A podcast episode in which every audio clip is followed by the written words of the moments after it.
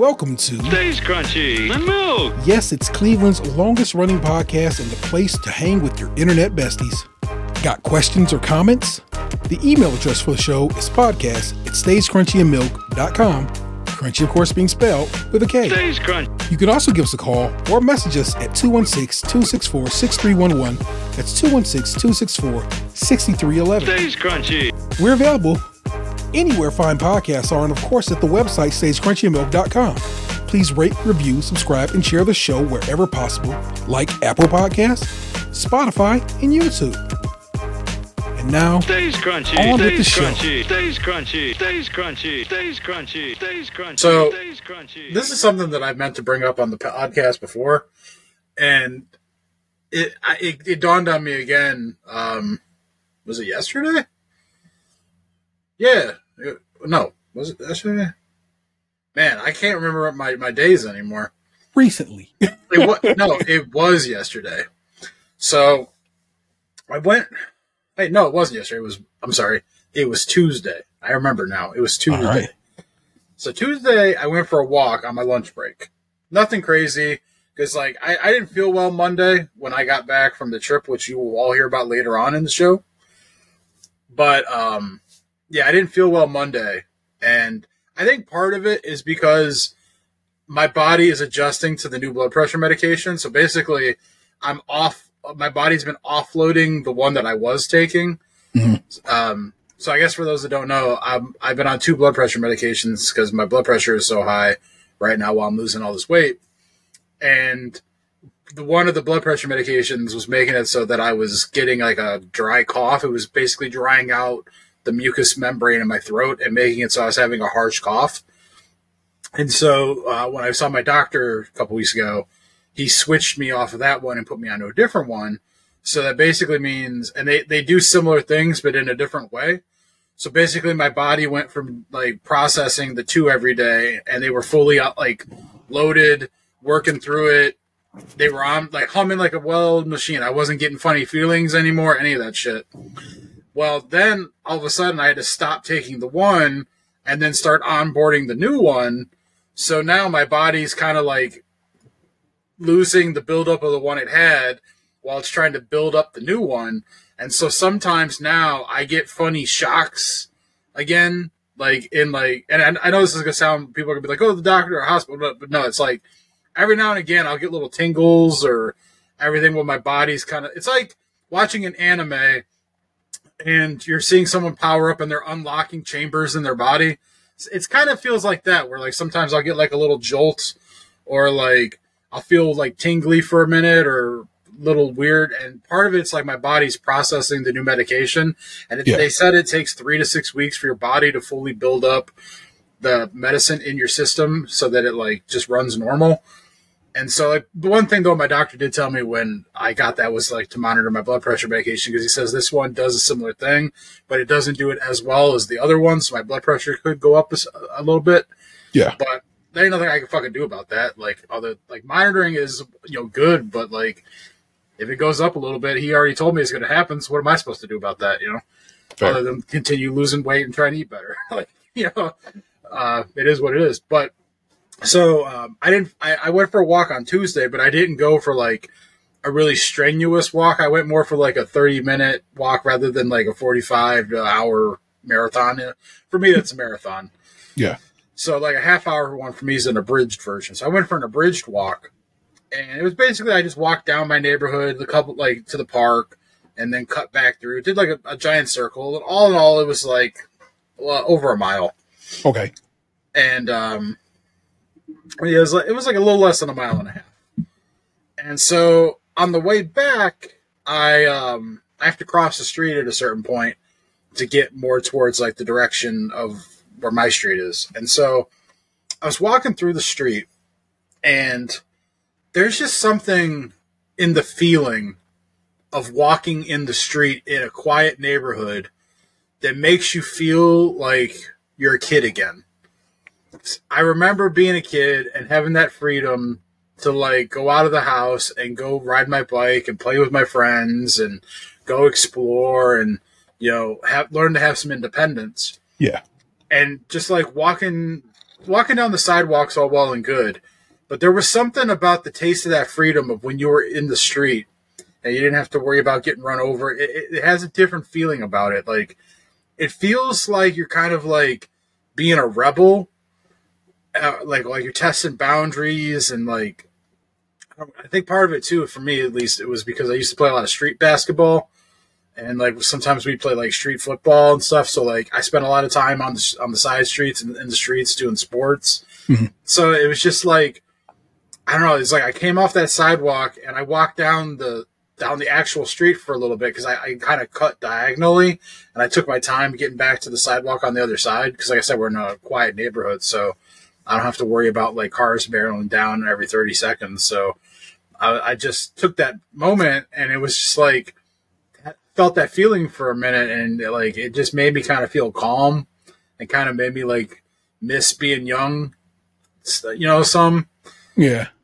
and so it was just like I, I'm like, I wonder if other people experience stuff like this with other things. You know, like it could be like something uh, like a bowl of cereal or you know just something that like takes you back like unknowingly until you're in the moment. You're like, oh damn man, I used to love this.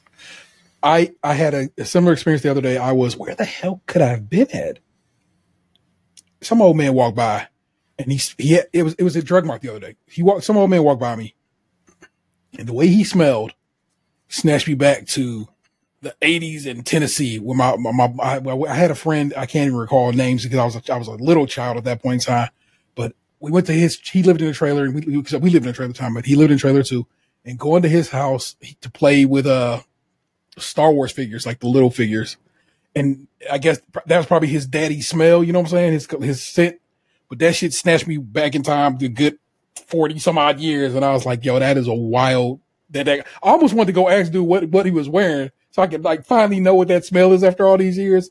But I was like, nah, we'll, we'll let that go just in case that may be, you know, his personal scent. He don't like to share that data with people. You know, some people like to keep that shit tight. But uh, yeah, man, it, it, it happens sometimes where your senses, you know what I'm saying, that you hear, you smell, you know what I'm saying, it just it pull you back. They, I, I, I- somewhere I read somewhere that uh scent scent memory is the strongest of the the the the, the memory uh the senses, you know what I'm saying? The one that really can like pull you back to a moment in time. And so I think that it, who knows, it might have just been the way the air was that that that moment when you were out and about, you know what I'm saying, and and, and the way it sounded, you know what I'm saying, just like you said, just kind of calm and and and it's funny because it's like your neighborhood is surrounded, you know what I'm saying, if you were to like go, you know, look at it from a bird's eye view by a bunch of uh, several really busy streets. Yeah, But it's kind of like I live in the village. Yeah, yeah. It's it's it's interesting that you're you're just like you know several you know different. If you went you know multiple directions, you could go to a busy street in in a direction, but you are within just enough and far enough in that the sound don't quite come all the way over there and so forth and so on. It's a, it's real Yeah, chill vibes. It's like a couple weeks ago, like for a while, for first couple weeks, I was taking these walks by myself, and this particular walk that I'm referencing in the story, I was by myself. yeah, Um, but like for a couple, first couple weeks, I was doing these walks by myself, and then like my buddy started joining me, and the first time we did the walk together, we actually ended up going to like the busy streets because we were doing something on Pokemon Go, yeah, and it just so happened that we ended up over there, and walking on the the main road where the traffic is. Far less enjoyable than walking in the neighborhood where it's quiet and peaceful. Yeah, was just fucking chaotic and dirty and like just it made you feel stressed walking around back here like when when there's like cloud cover and it, the sun's not beating down because like I, I think this is something too that like i had to explain to my friends in our group chat the other day because they were the conversation came up of uh people what temperature they had their houses set at uh for the air conditioning because Yeah. he said it, my, my buddy said he um went to his sister's house to check on her cat while she was out of town and she had the house set to like 66 or something or 65 and people I know you like, keep, I know you keep it chill yourself, but that seems I keep it at 67 when I, at night.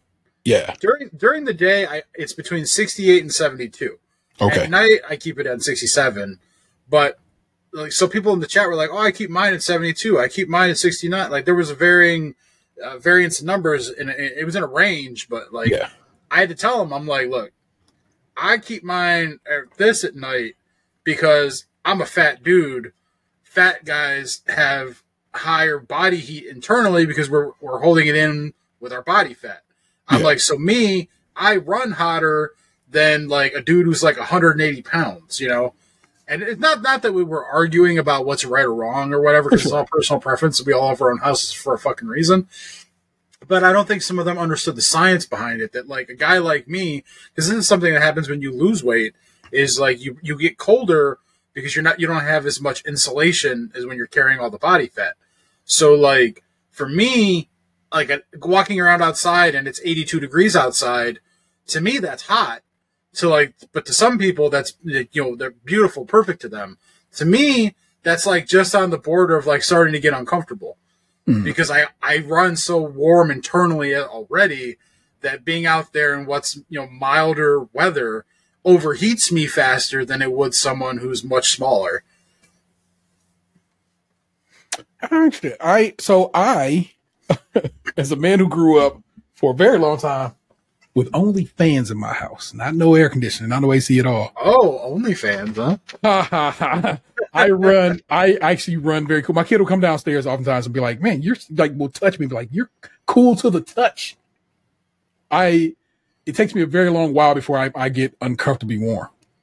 Just is what I am. I it's just how, how I'm built. So oddly enough, I run the opposite. I run very cool, and uh that's why winter becomes so problematic for me because it's like then I'm like I get out in these streets in winter I'm like my whole body be mad. That's why I hate cold. I know people are like I hate hot because you know what I'm saying you can't do nothing. You can't just just, just get naked and it ain't, it ain't enough. You'll still be hot. But for me, I can just sit still, and that's usually good enough to calm my body, cool my body down. Whereas in the wintertime, cold gets up in my bones. I hate it.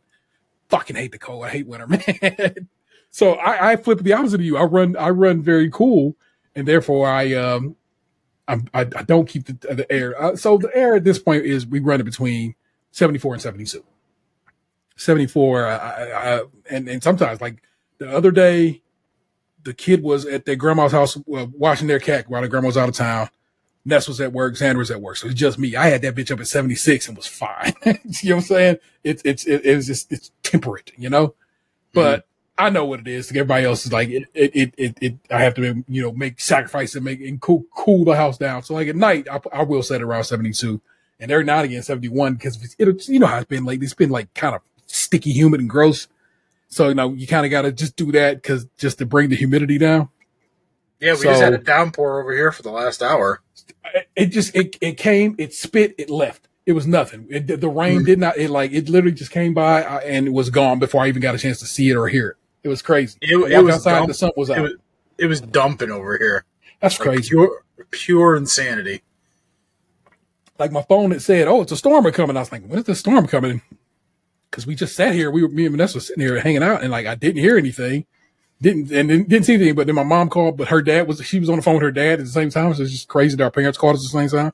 So i step out outside i'm like oh that rain must have walked past but the sun was out so i mean it, it came and went. So like i said i find it interesting that uh that that our bodies uh are so like mm, nah man i'm over here doing this and you over here doing that. And so i just like right now i'm drinking a hot cup of tea.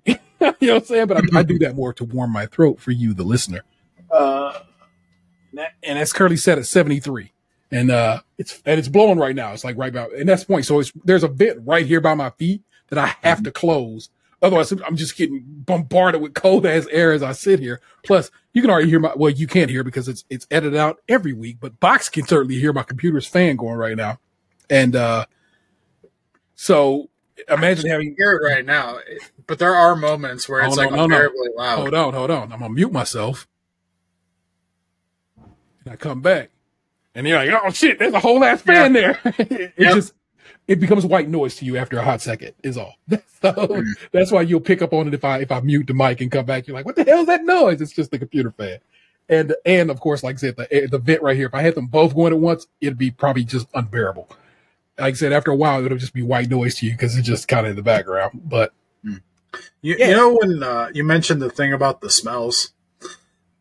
I guess if if I had to pick one from my childhood that like I remember, that Old Spice they came in the little bottles with the tan little pop cap yeah, because like that was like my dad would wear that all the time, and I remember they would always come in like the Christmas gift packs and stuff. Yep. Yep. It was that and Brute were the introductory clones for us uh, puber. young men. Yep. Yeah, us young men.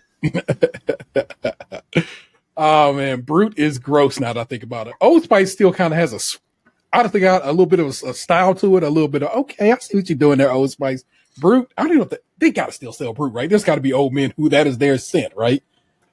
Brute was like the value cologne where like you'd get it in like a gallon container and like here's your Brute. See you again in three years. Where Old Spice was just like it came in a little clay bottle or whatever. It like had a little bit of a classiness to it, but it was still like affordable. It, it, it was like it was like oh here's your Taco Bell or here's your Chipotle. You know, like both are kind of just like I, but like one's clearly better than the other. All right, all right here I'm. Uh, I'm going to. uh I just happen to go go check it out, and as you can see, Brute, the legacy continues. it's still a thing. you can get yourself some deodorant. You can get yourself some uh some spray deodorant, or you can splash it on. Let's check out the Brute splash on. classic. Uh, it looked like cheap liquor, don't it? Yeah, And of course, you can buy this at grocery stores. That's where they have this listed at: Walmart, Walmart. Kroger, Rite Aid, CVS, Publix, and Heb. HEB, uh, I believe that's a Texas chain of grocery stores. man, they're not even on Amazon. What's it? Ooh, what's the ingredients? Yellow five. What the fuck do you need yellow five in there for? I'm almost positive it's clear, right? It's gotta be clear. I always just assumed it was green because of the bottle. Apparently, it's yellow. Whatever yellow five looks. Oh, we gotta see what yellow five looks like. Oh no, yellow five. Let's see what the shade of yellow five is. Oh, interesting. It's literally yellow. It's kind of oranges, though, right? I mean, some of the pictures. I mean, like, granted, I am looking at the screen through your shared For screen, For sure. but Yeah. like the one in the in the giant container that you have like big, Yeah. kind of looks like Cheetos. But then, like a bunch of the ones on the left side that you don't have clicked on, just look like lemon. Well, check you out. Yellow number five. We out here. But Uh, like, yellow why number the five. fuck would you need to put that into cologne? It- it- I don't know why you need to put it in food. I mean, I guess I mean, sort of. you're not wrong there, but like, it's in a green bottle. They can't even see it. Like, it's not like people are dumping out brute like into another container. I'm like, oh my god, look at the yellow five in here. Look at this brother. You think he, you think he's splashing some brute on? He's looking right now down like, I gotta fire my agent. this little girl girl's like, Daddy, you really still wear brute? this guy's clearly not a real mechanic because he has no grease on him whatsoever. It's not even that. Like, why are you using that particular? How is he going to move the wrench the way he has his hand bent? Like they, he has no leverage to move that fucking wrench. Also, if you look at those bolts, that wrench is way too big. Way too big for those bolts. Everything about this ad and this and this dude. Look at this kid's sweater. Yeah, That that's a girl not- sweater. This kid, that man's not wearing brute. That sweater's like I like, Oh, like, like I know, like they have a real basic ass like background here too. Like, Brute is clearly just holding on. Like they're doing enough to get by. Hey, here are your options: the cologne, the aftershave, or the splash on. I don't- I don't know We're really fucking wrecking our chances at a Brute sponsorship right now. Uh, I'm not, hey, I'm not going. I, I'm. I, who knows? Like I said, from maybe Brute Splash on is the smell that I told you I recognized the other day. I don't, I'm uns, I'm unsure. See now, For now more information regarding the voluntary recall of Brute aerosol spray product, please click here. ah, whew. See, Now, uh, Old Spice has some fire ass commercials, like the ones with uh, Dion Cole, fantastic. Like the ones they used to do with the dude on the horse and and all that shit, fantastic. Old Spice like fucking knocks it out of the park with their marketing. Even their website looks like more modern than the like the Brute one looks like it was made on like GeoCities back in like 2001. bruh, but look, the old school, it's still here.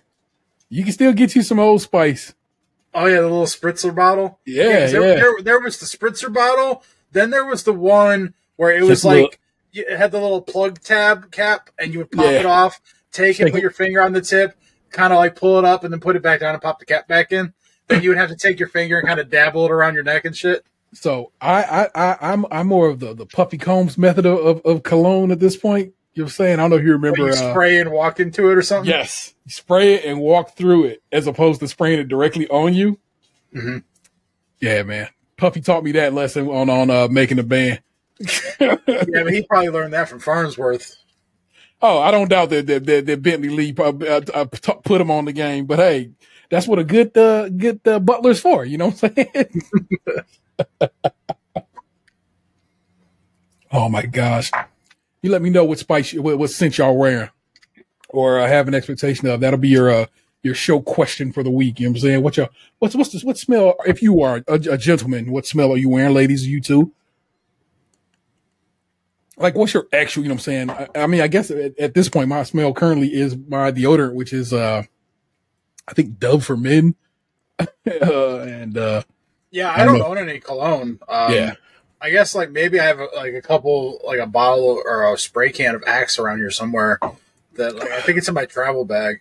But, yeah, like otherwise, I, my deodorant it's just kind of like whatever I'm comfortable with. It's like on sale. yeah, So like I, I have um, I think I have some Speed Stick upstairs, and then I have something in a gray. Probably, it's probably like Degree or something like that. I hadn't bought a I hadn't bought a, a scent in years, not since I was like married. You know what I'm saying? And and that's and I guess probably kind of shitty to uh, my current partner. But she, I mean, I don't also don't think she's too into smells like that.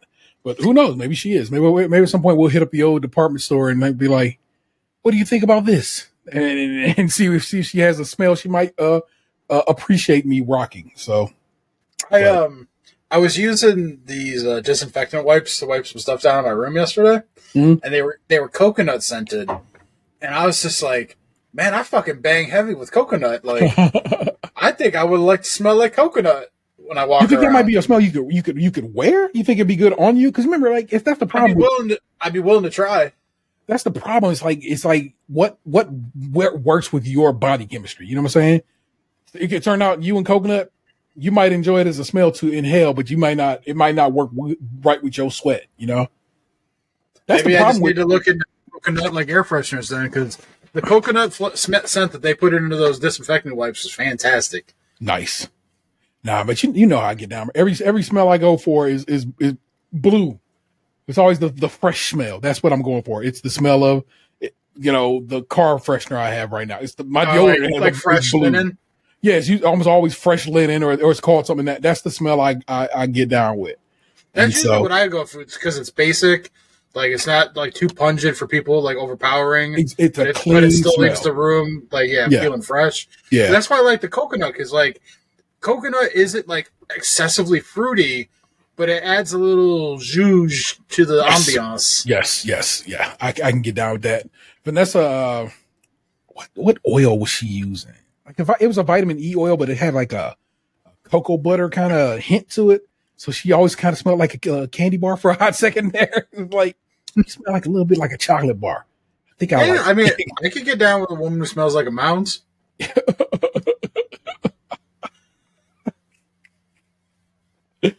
Ah, but not an almond joy, really. What's that about, man?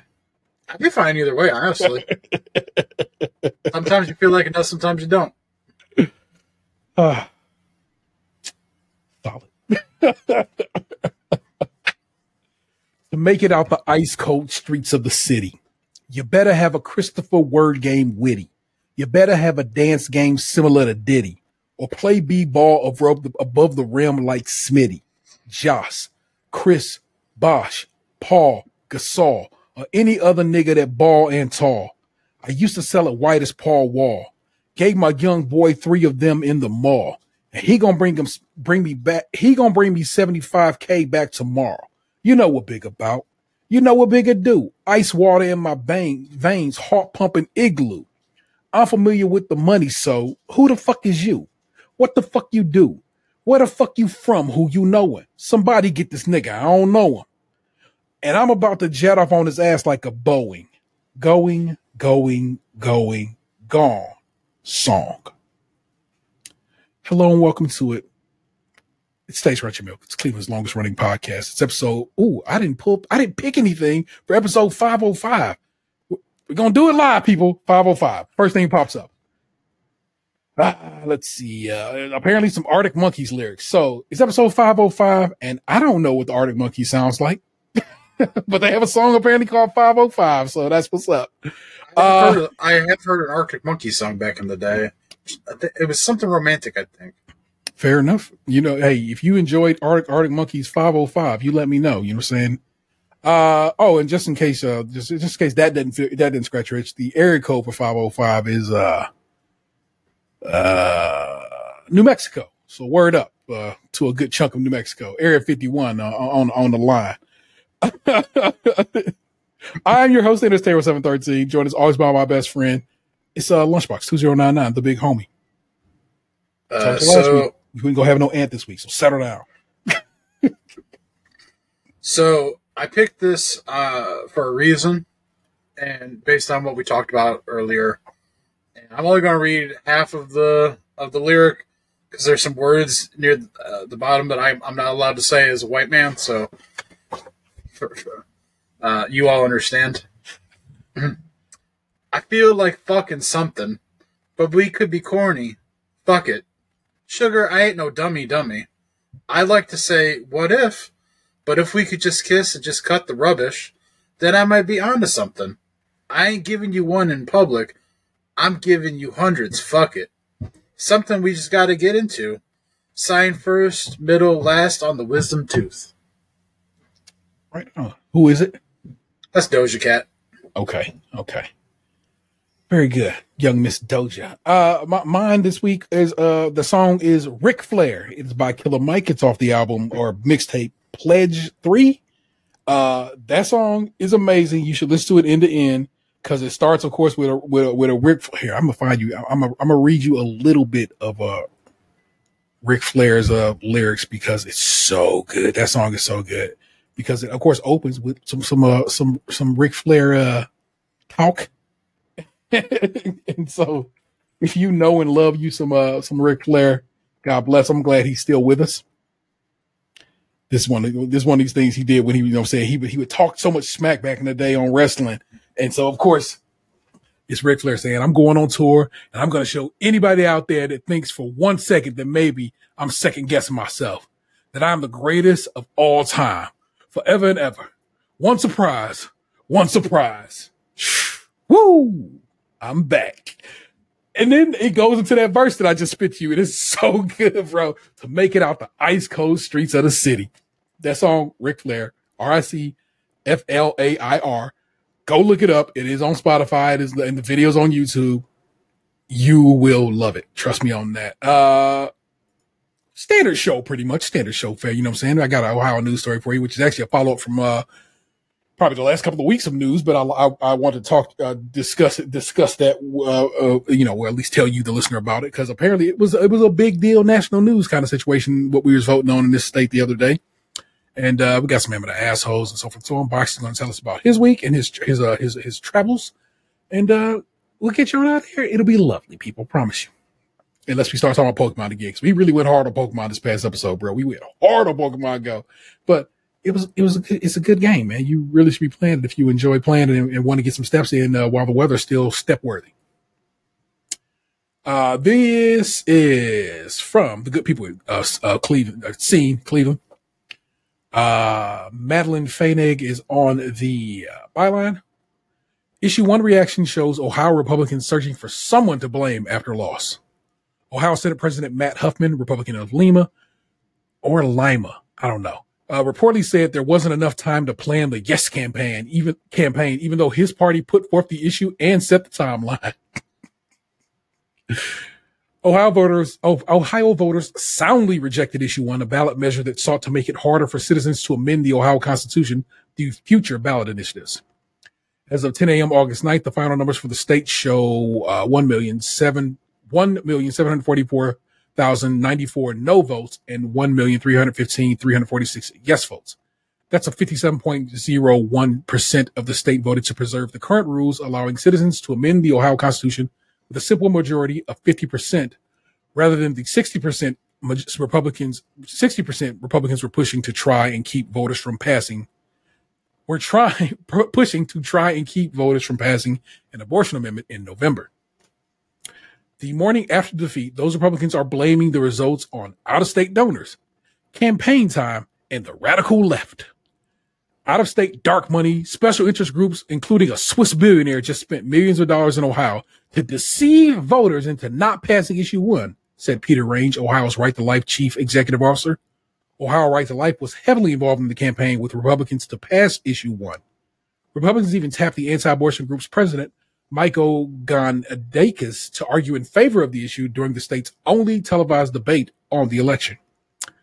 Through through report, repost on Twitter, Gonidakis hinted that Democratic poll workers were to blame for a result in some northern counties. While conceding defeat, Ohio Senate President Matt Huffman, again the guy from Lima, reportedly said there wasn't enough time to plan the yes campaign again, even though his party put the issue forth and set the timeline. Ohio Secretary of State Frank LaRose, the state's top election official who stumped hardest for issue one, blamed the radical left during a post defeat appearance on Fox News. You're right. The other side prevailed, LaRose admitted. The all out assault on Ohio was coming from the radical left. I mean, look at the tech billionaires from California and New York that funded the no campaign. Both sides benefited from out of state uh, money during the issue one campaign, including Republicans. Ohio Democratic Party spokesperson Reeves Oyster released a statement, a simple statement about LaRose after the race was called. Frank, Frank LaRose is Ohio's is officially Ohio's biggest loser, Oyster said. Abortion rights advocates now have a clearer path towards solidifying reproductive autonomy in the Ohio Constitution. A petition to get reproductive autonomy in the, on the Ohio Constitution made it to the November ballot as of July 25th. Because issue one failed, it will only take a simple majority of 50% plus one vote to solidify or jeopardize abortion access in the state. Dr. Anita Somani, an OBGYN in Columbus, who in part who is part of the collective effort at Ohio doctors to defend abortion rights, released a statement in response to the election results. Like Ohio voters, physicians overwhelmingly agree that women should be able to make their own decisions about pregnancy and contraception and abortion.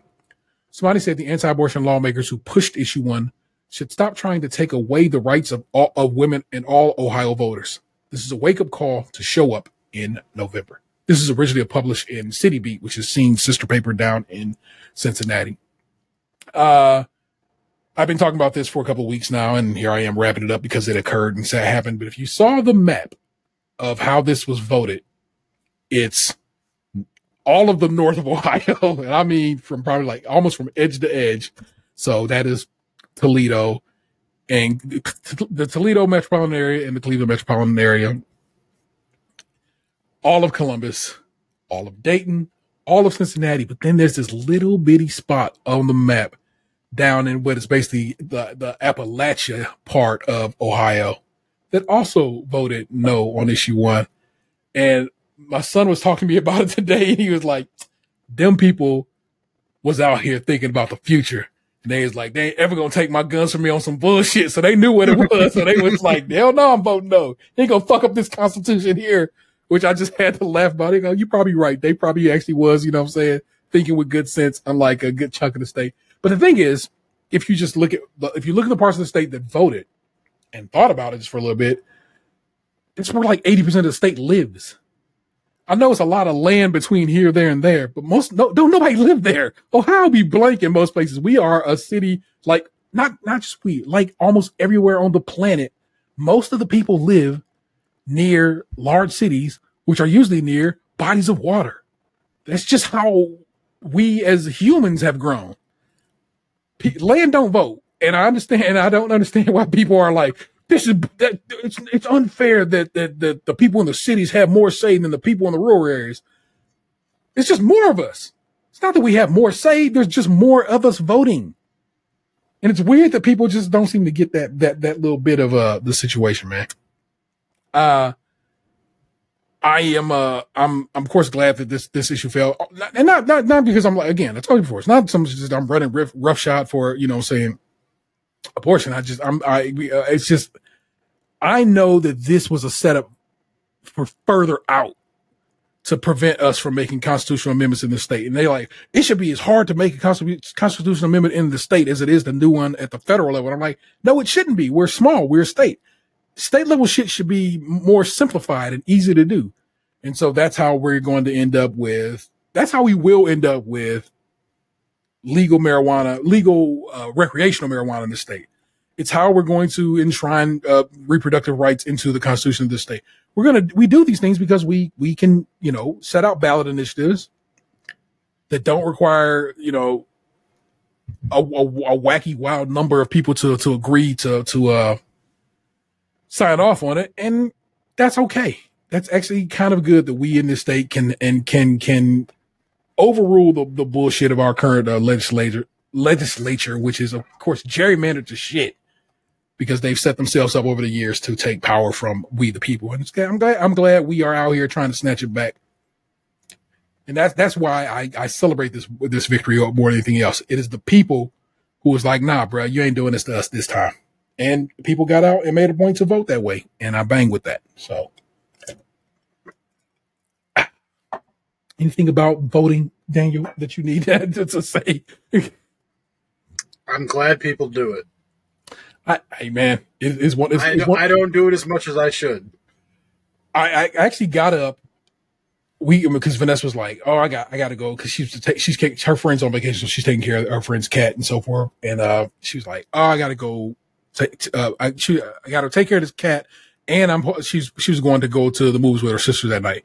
So she's like, "Oh my god, when can we vote?" And I went and looked it up. It's like turns out the polls in Ohio open at six thirty in the morning, close at seven p.m. at night you can't help, you know what I'm saying? It's just they, they've given us, which is crazy that they let us, they, they allow that big a space. Cause you know what I'm saying? This state's been trying to snatch voting rights back a while now. So I think it's pretty dope that we have such a, a lengthy day to, uh, to get out and, and, and, get our vote on. And so me and Vanessa got up and went, went over to vote 630 that morning and it was popping at our polling place already. It was very busy for that early in the day. And I was super shocked by that. So that was a uh, that was pretty uh, pretty good to see. And I was like, okay, I'm glad to see people are out here uh, doing their part to to to and to vote. And so I was, it was it was it was good to see that. So again, we'll see what uh, November brings. And uh, again, it's it's a bit easier come November, which is probably why people are so so celebrating. They're like, oh man, we can we can we can easily get fifty percent plus one, literally one.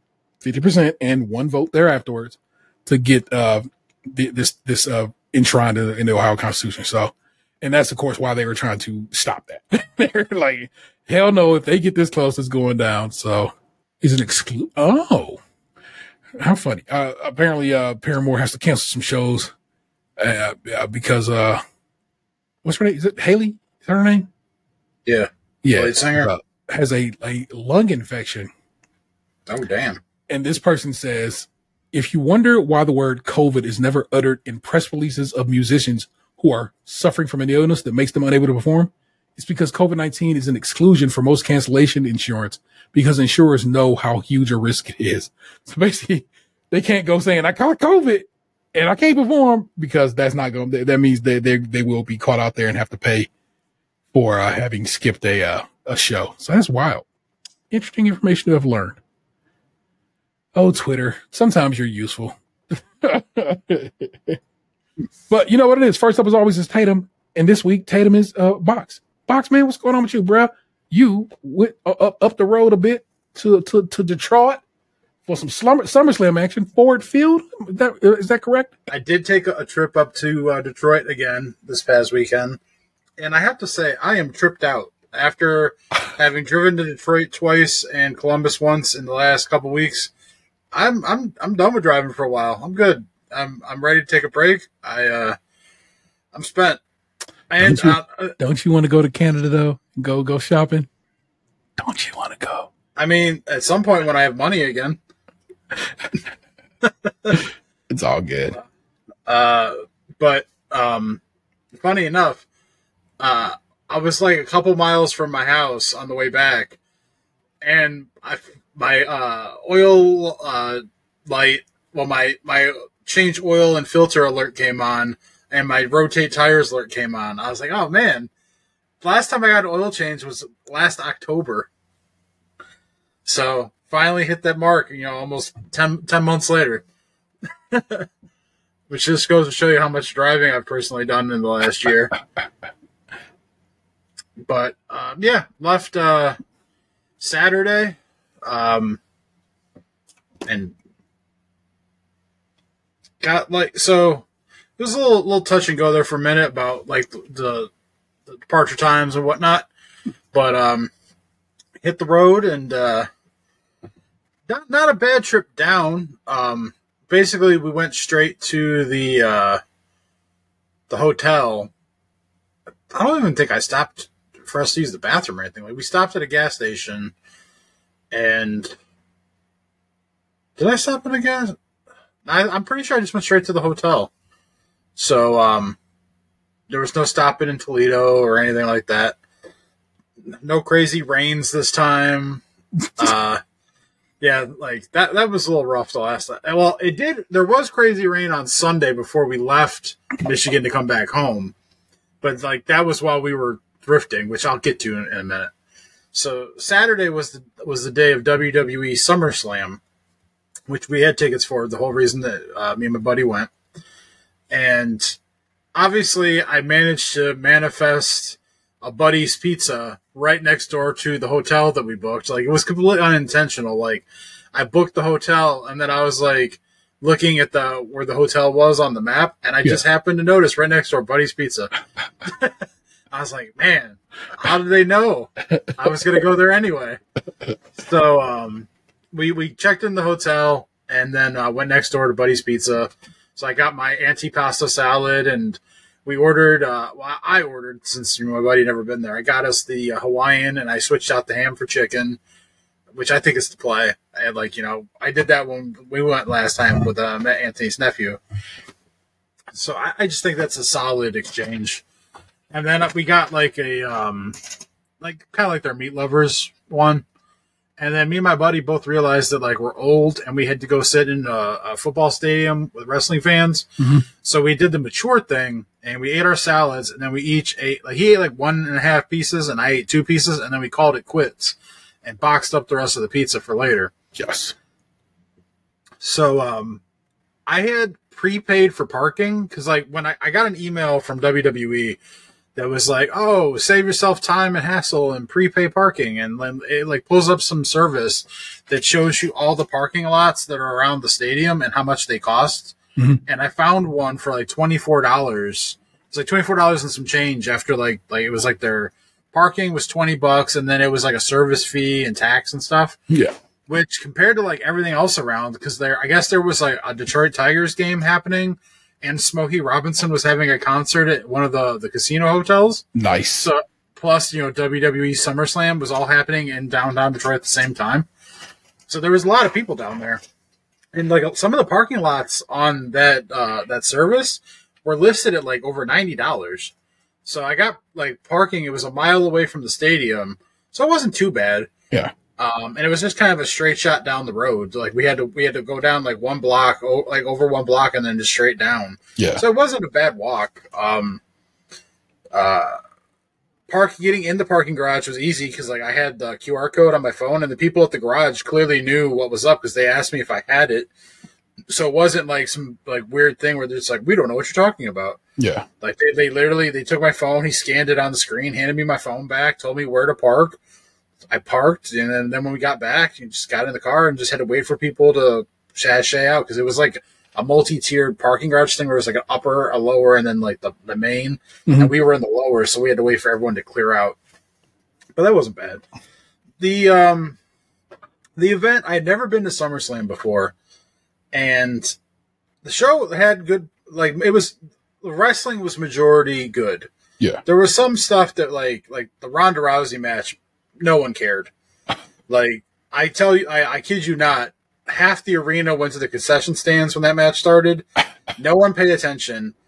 I wasn't even paying attention. I was looking at my gambling bets on my phone, and then all of a sudden I just heard the bell ring, and it's like, "Oh, you're a winner." I was like, "Oh, it's over." I didn't uh, know she was. I didn't realize she was back. Uh, Like, didn't she have a baby? Uh, you left for a bit. she had a baby. She's been back for a couple months. I would say probably four or five months. She was back. Um, But it sounds like she's gonna be gone again for a while, which whatever, I don't care. Uh, What happened? here- the- what with her? Yeah, I, I think she's. I think she's just part time ish. Mm, okay. Like uh, comes and goes, you know. Yeah. Uh, so the thing about all this is, is like, this was the first thing that I had done in a stadium style setting, where like I wasn't in a suite Mhm. Since I went to Atlanta last year for the Browns game. Um, so like I did go to a Cavs game earlier this year after like all my health scares really came to surface, Yeah. but I wasn't sitting in normal seats. I was sitting in like lounge chairs Yeah. next to the, the press staff. So it wasn't the same thing. Um, so like my last time sitting in regular stadium seats was the Atlanta game last year where like I didn't talk about this to like anybody really. Uh, Like I think I know, I think I may have told two people this, but like when I went to the Atlanta game, like it was the first time where I ever like was afraid, like I felt like I might be having a heart attack Oh. because like so I knew I was out of shape from you know sitting in my house for three years during COVID during that Atlanta game, and uh, they all wanted to go to a tailgate outside the stadium, and like I'm not like one for crowds and stuff, and I don't care about tailgates like any other time, and I didn't really want to do that. I kind of wanted to like look at the watch look at the stadium, walk around a little bit, Yeah. but I also knew I was out of shape and I wasn't gonna be able to keep up with everybody. So like that day when I went to that game, I didn't hang out with my friends before the game, like outside. I went into the stadium by myself and I got up to the upper concourse where our seats were because we were in the upper deck there. And our fucking row was like 20, 30 rows up. I hadn't climbed stairs in forever. Yeah. And so, like, I it was completely out of shape. I mean, I'm still out of shape comparatively, but you know, I'm better now than I was before. But like, I had to like climb like all these rows of stairs in a hot ass fucking stadium in the South in, in, in early October. It was like the first weekend in October, and I got to the top and like I had like um I had like the shirt on like a shirt on like this like one of those quick dry undershirts I wear like every day Yeah. and then I had like um had an overshirt over it. Uh I don't remember what I was wearing. I don't know if it was a t-shirt or because it wasn't a Browns jersey. Um, because I wouldn't I, wouldn't have been wearing a Baker Mayfield jersey when he was no longer on the team. So that, that's not something I would do. So it definitely wasn't a Browns jersey. I was probably wearing like like a Ralph Lauren hoodie polo or something like that. Um, because I knew I took a shirt off because I was that's the thing I was getting super hot and it was like having I knew I was out of shape and it was just like I kept feeling my heart beating out of my chest from climbing the steps, you know, just thump thump thump thump thump thump thump thump thump. And like I'm afraid of heights.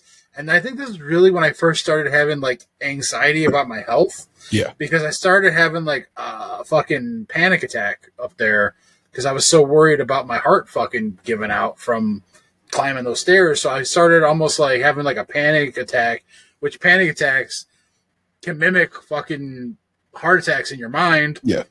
So I'm and I was all alone, so I'm sitting up there in, in these fucking seats, and I'm hot and I'm sweaty, and I'm like my heart's beating out of my chest, and I was just trying to like relax and calm down, but like you know I'm all alone and I'm up high, and then I'm freaking out about my health and everything. So it was like a really bad beginning to that game. Like when my friends came, I told them that I was like having an anxiety attack because I was afraid of heights. I didn't tell them about how I felt Yeah. or what was going on with me internally at that moment. Eventually, I calmed down. I drank some water. My heart stopped, you know, beating a mile a minute and everything. But like, that shit scared the shit out of me. Yeah. And so, you know, that was kind of like one of the first times that that, that fall where like, eh, because then even when I got home from that trip, I had gout. That was my second episode with gout, like immediately, like a couple days after I came home. So I went Yeah. from having this fucking scare down in Atlanta to having gout for two weeks back here at home. And so it was like really that was like when I first started thinking about how badly I needed to get my health back in order. And that like led to eventually me having like a tear filled breakdown like a couple weeks before everything went south with like, you know, everything that everyone knows about who listens to the show. So this is my first time going to an arena and sitting in like the, the our seats were lower bowl, but like we had to go down the bowl to get to them. So um, it was basically walked a mile from the car to the arena, got into the arena, then had to walk like basically to the other side of the arena to the section where our seats were. And so it's like I was doing a lot of walking and part of it I think is because like I, I was telling you guys earlier in the cold open, my blood pressure medication, I'm not adjusted to it yet. So I don't feel good all the time Yeah. yet. Like I have moments where like I I get tinglies in my chest and you know like it's not I wouldn't say pain but it's discomfort like so it's like and it kind of like it's little anxiety inducing like Yeah. I'm not gonna lie it's not like when you're like when you're sitting here like, and all of a sudden you get like a little jolt in your fucking rib cage that shit scares the shit out of you um so it's like I don't always feel solid walking around and um yeah, we walked from the car to the arena. I had to walk through the arena crowds. I don't do well with crowds because like I, I get overwhelmed by large groups of people, Yeah. and so it's like I get by well enough, but like I don't enjoy it. So it's like doing all this and then having to walk through all these people and then get to the seats, and then sitting in a stadium around people when you're a person my size has you know fucking anxieties and you know shame and all kinds of things that come with that because it's like you don't know who's gonna be sitting next to you you don't know what kind of i'd never been there before I'd never been to ford field Yeah. so i didn't know what the seats were like i didn't know like how big they were how small they were how hot it would be in there anything i didn't know what i was getting into and then like i didn't feel quite right when we got to the seats it was kind of like a more toned down version of how I felt in Atlanta. Mhm. And so it took a little while for me to kind of calm down. Um, so for the first like half hour, 45 minutes we were sitting there, I wasn't really like, I was kind of going through it a little bit, like physically and mentally. And, um, so it's, th- that started off the, the evening kind of rough. And it, then it was like, it was bad for my buddy because like, he's not a he, he's a, a shorter guy and he's been you know losing weight he's he's trimmed down but he he's you know he, so he's not he's he's like half my size almost and um he he had to sit between me and like a giant samoan man who was taller than me and like just as big if if not bigger. And so he was basically no elbow room. But he was in a hot box of just man meat for you know five hours. And and like i know he had to have been dying because like my whole right side was sweaty from he and i being up against each other and he was getting it from both sides and like he he definitely got dehydrated because like he ended up having to go get gatorade at the gas station and stuff but um so like it took a it took probably an hour and a half of me sitting down there to actually kind of like calm down to where I felt comfortable being there. Yeah. But like, um, yeah, I never really like felt relaxed. Like I didn't, I never felt like me laying on my couch watching TV at home relaxed. I felt like, okay, I can watch the show and I'm not freaking out anymore relaxed. But my heart rate was still like over 100 like the whole time, like between like 100 and 110. But like, I'm in a hot building full, surrounded by fucking strangers watching a show. Like, it's like that when I'm driving. You know, Yeah. it's like because I'm like paying attention, I'm on edge, I'm watching out for everything. So it's like there's no calm in that scenario. So like, but like once I realized like I was at like a stable calm for the or a stable like elevation physically, that I was like, okay, I'm fine, and I watched the rest of the show. Now the show itself, there was some excellent matches. Um, there was some stuff that like I didn't really care about, but one thing I came to realize being there, and keep in mind, I'd never been to F- Ford Field, I'd never been to SummerSlam. So the thing I realized is I never want to do it again.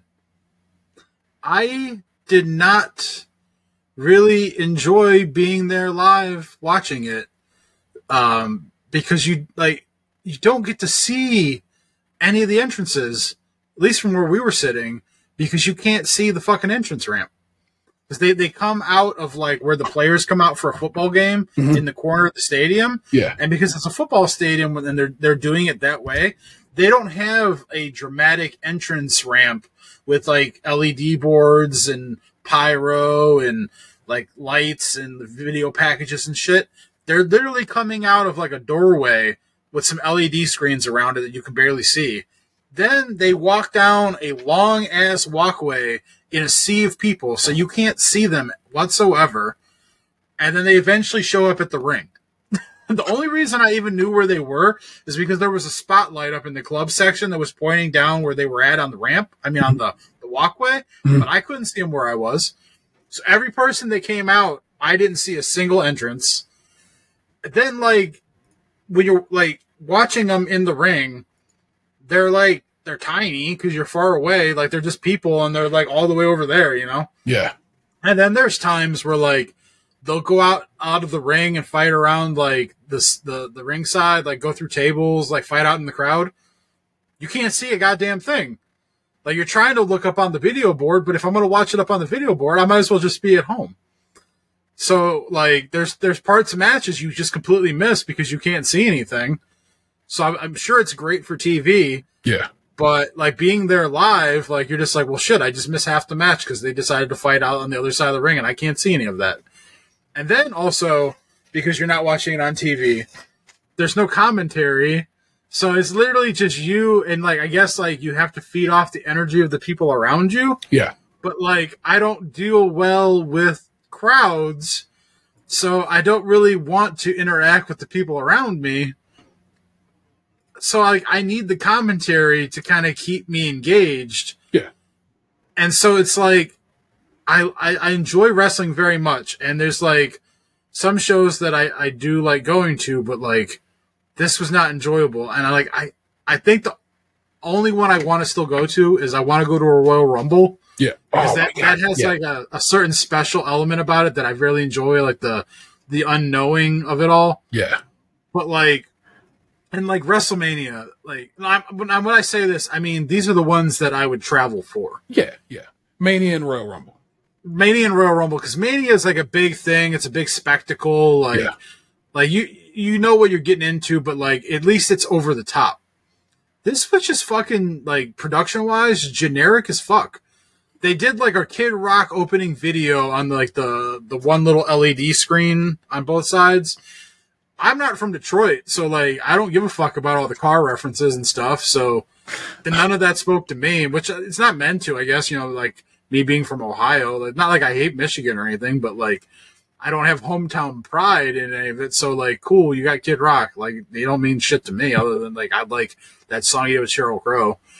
Um, but like then there wasn't really much else. That there was no like real surprise.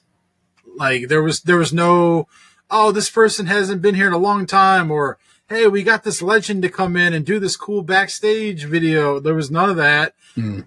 Like I just felt and then there was no pre-show. So there was no like opening matches before the show like to keep us entertained. Yeah. So we literally all just sat there because doors opened at 5.30 we got in probably around we got to our seats around 7 Yeah. because they said the like the the email said the show started at 7.30 so i'm thinking oh, okay cool there'll be like a pre-show match or something no literally nothing fucking happened until 8 o'clock when they started playing the kid rock video to start the show so we sat there for over an hour with nothing happening in the ring whatsoever there was no videos there was no commercials nothing every now and again they would flicker the lights, like just moving them around, and people would go, "Ooh!"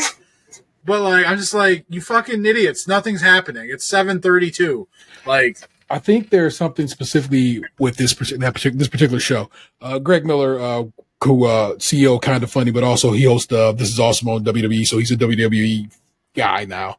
Uh, was at, was at SummerSlam, of course, and he uh, he went because you know what I'm saying they he basically he didn't have any like work to do. They actually he was this time he just used his his uh his ends to get tickets.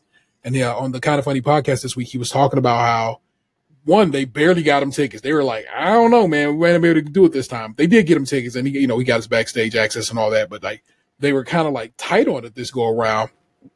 And he was saying how even with his, you know, he pretty much has all access. He couldn't move about as freely as normally as as, as some shows allow. So it must be just something about this particular uh, show that that that has that caused them to be like, it, it's going to be run real, real, real tight, and uh, not as you know, it's not as loosey goosey as, as like a, a, a larger uh, show might have uh, might have been run. But I guess whatever match, who who uh, was it, was who was Roman Reigns wrestling gets or whatever.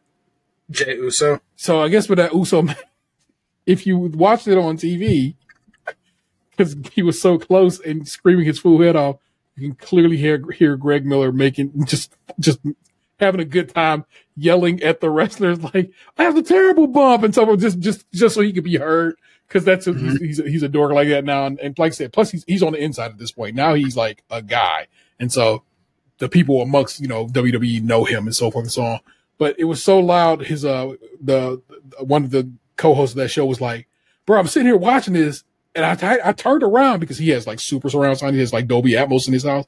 And I'm like, I swear to God, I can hear you behind me. And I was like, what the fuck is going on? And then somebody, I guess one of the, they call them Kinda Funny best friends, had like, uh, clipped it out and put the clip up and like you can, cl- like they, they're watching, you know, so you, they're clearly watching it on Peacock or whatever. And like you, you can hear Greg Miller clear as day screaming this, my guy. My child just walked by me, scared the shit out of me cake. but he bought me cake. You went to? Did you go to Strip? No, Ferris. You went to Ferris. Yeah. All right. He went to Ferris. He should have went to Strip. Uh, Next he time should've he used to go to Ferris. Strip. yeah, if, if the young man needs steakhouse recommendations, come to Uncle Dan. You do This- not go to Ferris. This was his first time. So, and I was like, I was like, why did you pick that? And he told me that he picked it because of, of, of reasons and so forth. But I was like, hey, Yeah. make sure you bring me a piece of cake home. And I would. I wish he had consulted with me first. I would have warned him. hey, he brought me home a piece of cake. I, I hope it's the best cake you've ever had in your life, but that doesn't change the fact that I would have told him not to go to Ferris. Well, same. And and and and uh, I, I and I told him I'm like, hey man, I go if you ever need to, or you ever want to go to like a nice little higher end uh, uh, restaurant, you know what I'm saying, which you take your lady, then you should probably go check out Strip over in Avon. It's really Me nice. and my buddies actually went to Strip like a week and a half ago. I, I, told, I told him, I told him, like, I, I was telling him how, how, like, Dan goes there, you know, for special occasions and shit, you know what I'm saying, and so forth. And like, so he's aware now. But hey, for, for a first time out, we just like, you know what I'm saying, imagine that, you know what I'm saying, trying to, t- trying to take Yeah. it to a nicer spot guess- than, say, Applebee's. This, I guess, this is kind of inside baseball for those that like aren't in our area. yeah. But having done a lot, eaten at a lot of local steakhouses, I would tell the young man that Ferris is way overpriced for what they what they give you. I looked at that menu. I was like, Yeah. this is shocking. I would tell him that obviously strip is my favorite, Yeah. but if he wants an affordable option that is also very solid, Yeah. that would cost half as much as Ferris, go to Cabin Club in Westlake off of Detroit Road. I'm going to text him right now. Yeah, you can get a pretty solid ribeye there for like 50 and it comes with like some sides. Now, hold on. You know what my son eats. The reason that kind of, another reason he was kind of okay with Ferris is because they basically had chicken parm, which is basically as close as he gonna get this chicken strips anywhere. I mean, like you look at the menu, I imagine Yeah. they have other things, but Yeah. I'm just saying if, if he's looking for a steakhouse, like an affordable, decent steakhouse for a man not looking to spend $100 on a steak, Yeah, Cabin Club has some solid options. Um, they're a nice little place. You do have to wear like you know like a you know you can't go in there in basketball shorts and a t-shirt, but like you know they take reservations. They're affordable. They're not too far away. Um, you know the Marble Room is obviously you know top tier, but you know that's probably my number two for local places I've had. Uh, but yeah, definitely, I would never go to Ferris again. I went there one time, like last year, when me and my buddies were doing a. It was one of our steak stops, and I was very not impressed. I, I was it was too much money for what they they gave. yeah. I was look, I was looking at the menu before uh, we were looking when he came home to talk to me about it, and I was like, Oof. and he was like, I go, and he, and he looked at the price. I go, I go, man, restaurants be having like thirty to fifty percent markup on, on on things. That's how they stay in business. And I'm like, Well, the thing that's fucked up about it is a lot of them they get the same food from the same distributors, Yeah. but but based on the brand quality, they charge more or less depending. Yeah. Well, there you go. Uncle Dan has passed information. I just texted to him. Thank you for that. Uh, but like I said, uh, th- th- this particular SummerSlam might not have been the best of SummerSlams in general, but again, like I said, not with with a little background information. But also, I find myself so like I love basketball in person. I've had a good time at football games in person, but I cannot watch baseball in person. Bores me to fucking tears. And I like baseball. Baseball in person, unless I got good good seats, and sometimes that goes down. You get down behind home plate, or you get near the the dugout. Uh, you know, not the dugout, but the you know the pit where the pitchers are, are taking practice of throws at. With, with with baseball, sometimes I think it's like I don't mind the bleachers, Yeah, but I can see how someone with baseball, depending on where you're sitting, can be deceptive because every fly ball you think is a home run. yeah, And so it's like you get excited and it's just a constant letdown. yeah.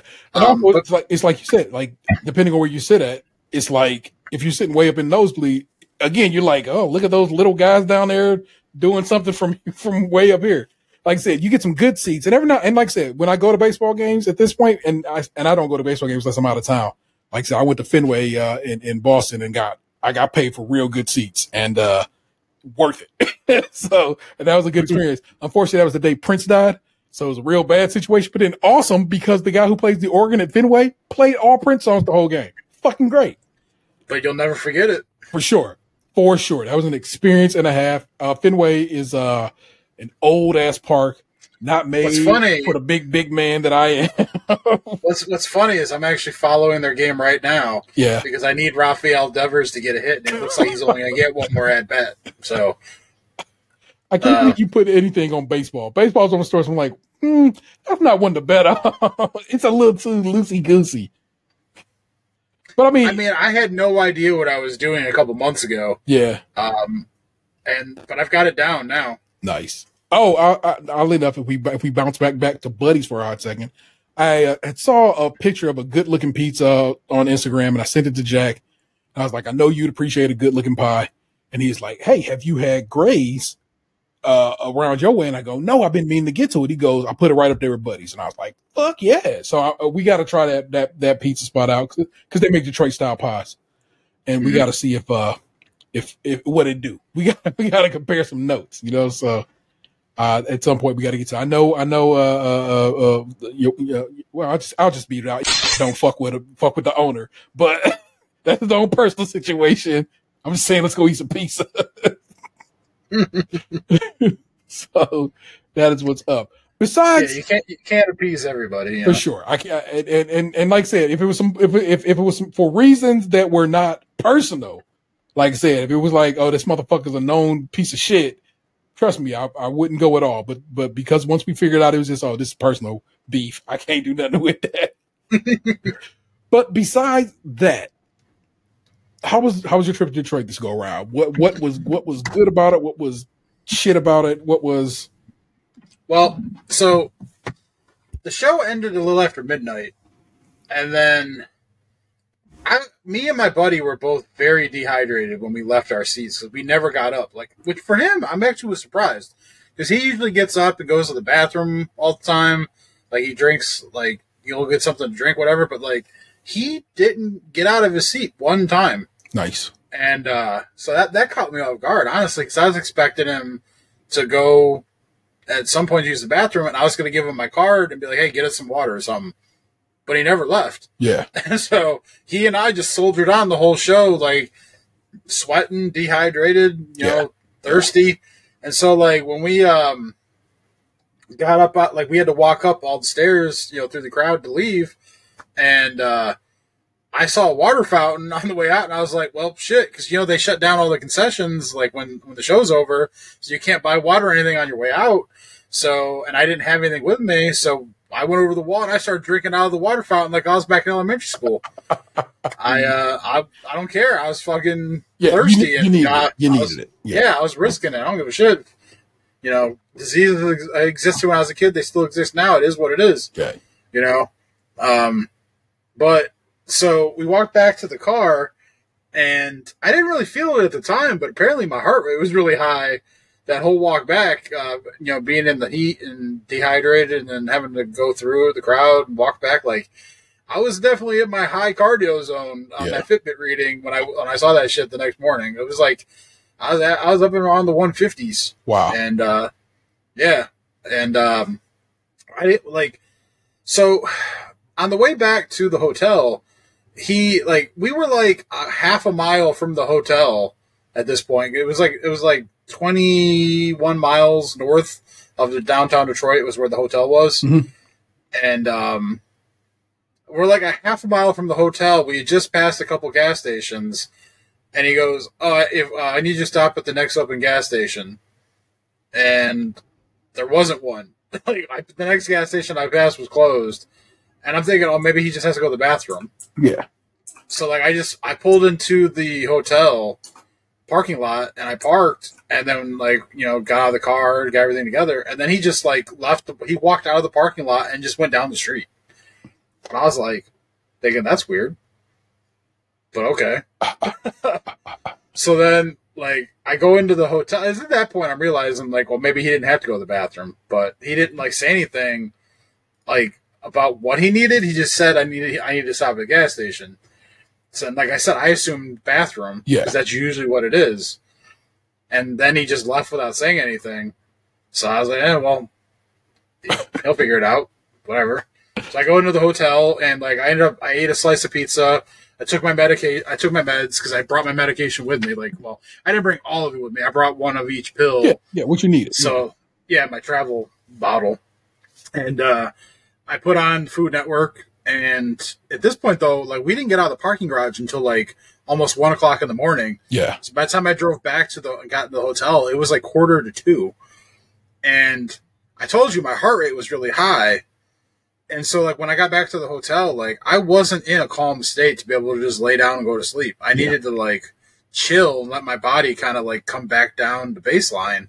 And so I laid in bed until like three o'clock in the morning, just like playing Pokemon and like trying to calm down. Plus, like the air conditioning in that hotel room wasn't really the strongest Yeah. because I had the thermostat says it's 66, but it wasn't cranking like it was 66. So it was putting up a fight, but it wasn't really winning that battle. Um, checkout time was at 11, and like so, like he and I both basically just slept through breakfast Yeah. because he said he didn't even go to bed until like five because he he went to the gas station to like buy Gatorade and stuff, and uh, he didn't get back to the hotel room until almost like 2.30, 2.45. Oh shit. So he was he was gone for almost an hour, and uh, so we both got up in the morning and we were both just kind of groggy and like tired as shit. So we went down the street and um, there was this Coney Island restaurant. I guess it's like it's like a chain up there. yeah. The dogs. I- the hot dogs. Yeah, but they, they serve breakfast and stuff too. So we went down there and like I got like an omelet and uh, I think I blew the waitress's mind when I told her I didn't want toast. Because it was like you know three egg omelet. I got like the Greek one, so I had like some gyro meat in it and onions and feta cheese. And uh, it came with hash browns, and then it came with toast. But I, she asked me what kind of toast I want. I was like, I don't want any toast. And I just she just paused, like, "What the fuck you mean you don't want toast?"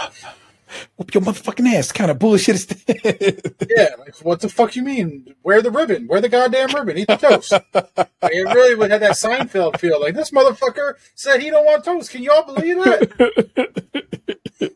I was like, damn, I didn't realize the toast was that deep up here. But like, nah, I don't want any toast. You know, uh, trying to. I'm like, I'm I'm fat. I'm trying to be less fat. You know, I'm, I don't need to eat the empty carbs. I'm good. So um, we we both eventually kind of came back to the land of the living and started talking to each other. And uh, at that point, we kind of formulated a plan because like he was on, he's been on vacation all week. Like he's still off. Like he's he doesn't go back to work until Monday. Whereas like I just took Monday off, so I, I had like a three day weekend. So it was Sunday, and obviously we had checked out of the hotel at this point, but like we didn't have to rush back to Cleveland for anything. So- but we didn't really have like a formal plan in place for what we were going to do Sunday. Mhm. So um, we ended up like deciding to drive over to Ann Arbor and uh, go thrifting and play Pokemon Go. And so I found this like thrift store that I guess they use for like funding for like uh, teachers in over in the city or something. Uh, I forget it was like PTA some thrift or some shit. Yeah. And uh, we went, we went over there and um, they had like a normal thrift, which it felt like going back in the unique thrift shop, like when I was a kid. Nice. And then they had like their like fancy little like side shop that had like more of the higher end stuff. But like I think they do it differently over at the higher end spot because some of the stuff I bought over there, the guy looked at the date on the stickers, like the price stickers, and he's like, "Oh, this one's been here for two months, so it's twenty percent off," like that kind of thing. So they try to move the shit out of there by like offering it at a discount the longer it sits. Whereas like they didn't do that shit over in the regular thrift part of their store, where like I bought stuff that'd been there for like five months. She's just like, "Oh, this one's three dollars." Like I'm like, "You don't give me any discount off like the other side?" Like, come on now. But all in all, I spent like fifteen dollars in the the fancier spot, and then like twenty one dollars in the normal spot Mm. Buying stuff. And um, a couple of things were for keeps. A couple things I put on eBay last night. Um, so that that was kind of nice. Then we uh, we ended up stopping at a Rite Aid, which I hadn't been in a Rite Aid in forever. so. Uh, but like he he wanted to get some uh, water and stuff, and so did I. So I bought some wa- water, and then I actually got this uh, bag of beef jerky. That and the other one that I finished off. This one wasn't as good as the other one. Um, which reminds me, I actually need to eat that because the shit the shit on the bag says like eat it within like three days of opening or whatever, Yeah. and that was like four days ago. um, but so then we ended up going to a Goodwill, and the interesting thing I find about Goodwill now is that the pricing system is different depending on the municipality of the Goodwill you're in. Like the Goodwills that we are around here, super overpriced compared to what it was, you know, ten years ago. The Goodwills down in the Akron area, much more affordable. Mm. The Goodwills up in Ann Arbor, Michigan, very overpriced. College town. So they can get over on them people who, who's probably spending mommy and daddy's money. Well, be it as it may, I still managed to find some stuff in there that was like able for me to be put on Goodwill. Yeah. I mean on uh, eBay. So like I bought like and it's sometimes it's like things you wouldn't even realize. So like I found this like phone jack system that was sold by RCA back in like 2001 or something. It was still in the package like brand new. It was 5 5 bucks at the Goodwill. Sells on eBay for like 50 to 70 bucks. So what is it? Do you know what it's called? I would like to look that up. uh, if you give me 30 seconds, I can tell you because it's literally around the corner on my rack. Fair enough. So I will mute and be BRB. I mean, while my man is going to look for this, I'm always interested in old tech. Uh, currently on uh, IGN, my buddy Seth is uh, doing a, a blog kind of deal uh, called Old Tech, where he's like literally showcasing old technology that he oftentimes finds at uh, thrift stores around his way up in Maine, which is pretty dope. I'm saying. So I was just telling listeners in your absence, sir, uh, uh, how how Seth uh, has a has a, a column on IGN now, Old Tech, where he just basically showcases the stuff he finds at thrift stores, wireless phone jacks, system, where he showcases stuff he finds at thrift stores up in his area. Let's see, wireless jack system. Why Yeah, did- like I remember that for some it's reason. I been cannot. used, but like the packaging on the back has a crack in it from like just shelfware and shit sitting around like dry rotted out a little bit. Yeah, But it's never been used. Like it's a little the package is a little rough, but yeah, like I looked it up on eBay and like some of them sell they sell for like fifty to seventy five ish. I listed it for like seventy, I think. so basically, I don't know how quickly it'll sell, but like there were a bunch that it sold. that's wild to me. It's, it's, it's it, it, it, it basically, uh, like if your phone jack, let's say, is in your kitchen, but you would like to have a phone jack in your bedroom, you know, this depending on, I guess, the strength of this wirelessness, this, this is how you uh, make that work. That's neat. Yeah, so the thing about it is, it's like it was just it was on the shelf, the electronic shelf at the Goodwill, and I was over there looking, you know, see if they had like Salad Masters or whatever, and I saw it was in the package, so I picked it up, I scanned it, I looked it up, and then it was it was listed for four ninety nine, so I was like, fuck, that's a win. I found a couple books, like my I found the sta- stack of four uh, manga uh, novels. And um, I was gonna buy those, but when my buddy saw them in my hand, he's like, "Oh my god!" He's like, "Are, are you gonna buy those? Are you, like, are, are those worth money?" And I was like, "Yeah, they're worth like ten to twelve dollars each."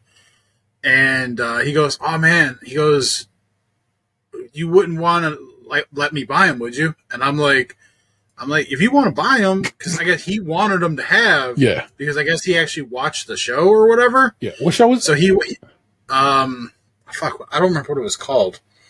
Uh, I never heard of it. Yeah. I, I'd have to I'd have to ask him because I, I don't remember. I just I remember I, I found them, I looked them up, and yeah, they, they were worth some money. And the paperbacks at this Goodwill were a dollar twenty nine. So each one I would have made like you know thirty bucks after fees and stuff.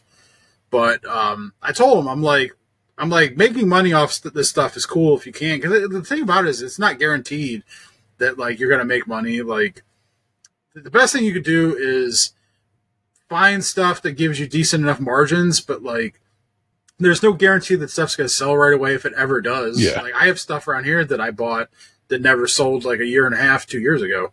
I'm just gonna end up read. I'm like once I finally find some time to like clean up the shelf, I'm gonna carve out some stuff that like has been sitting here for a long time. I'm just gonna get rid of it. I'm gonna donate it or, or something. You know, Yeah. get a little tax write off for it.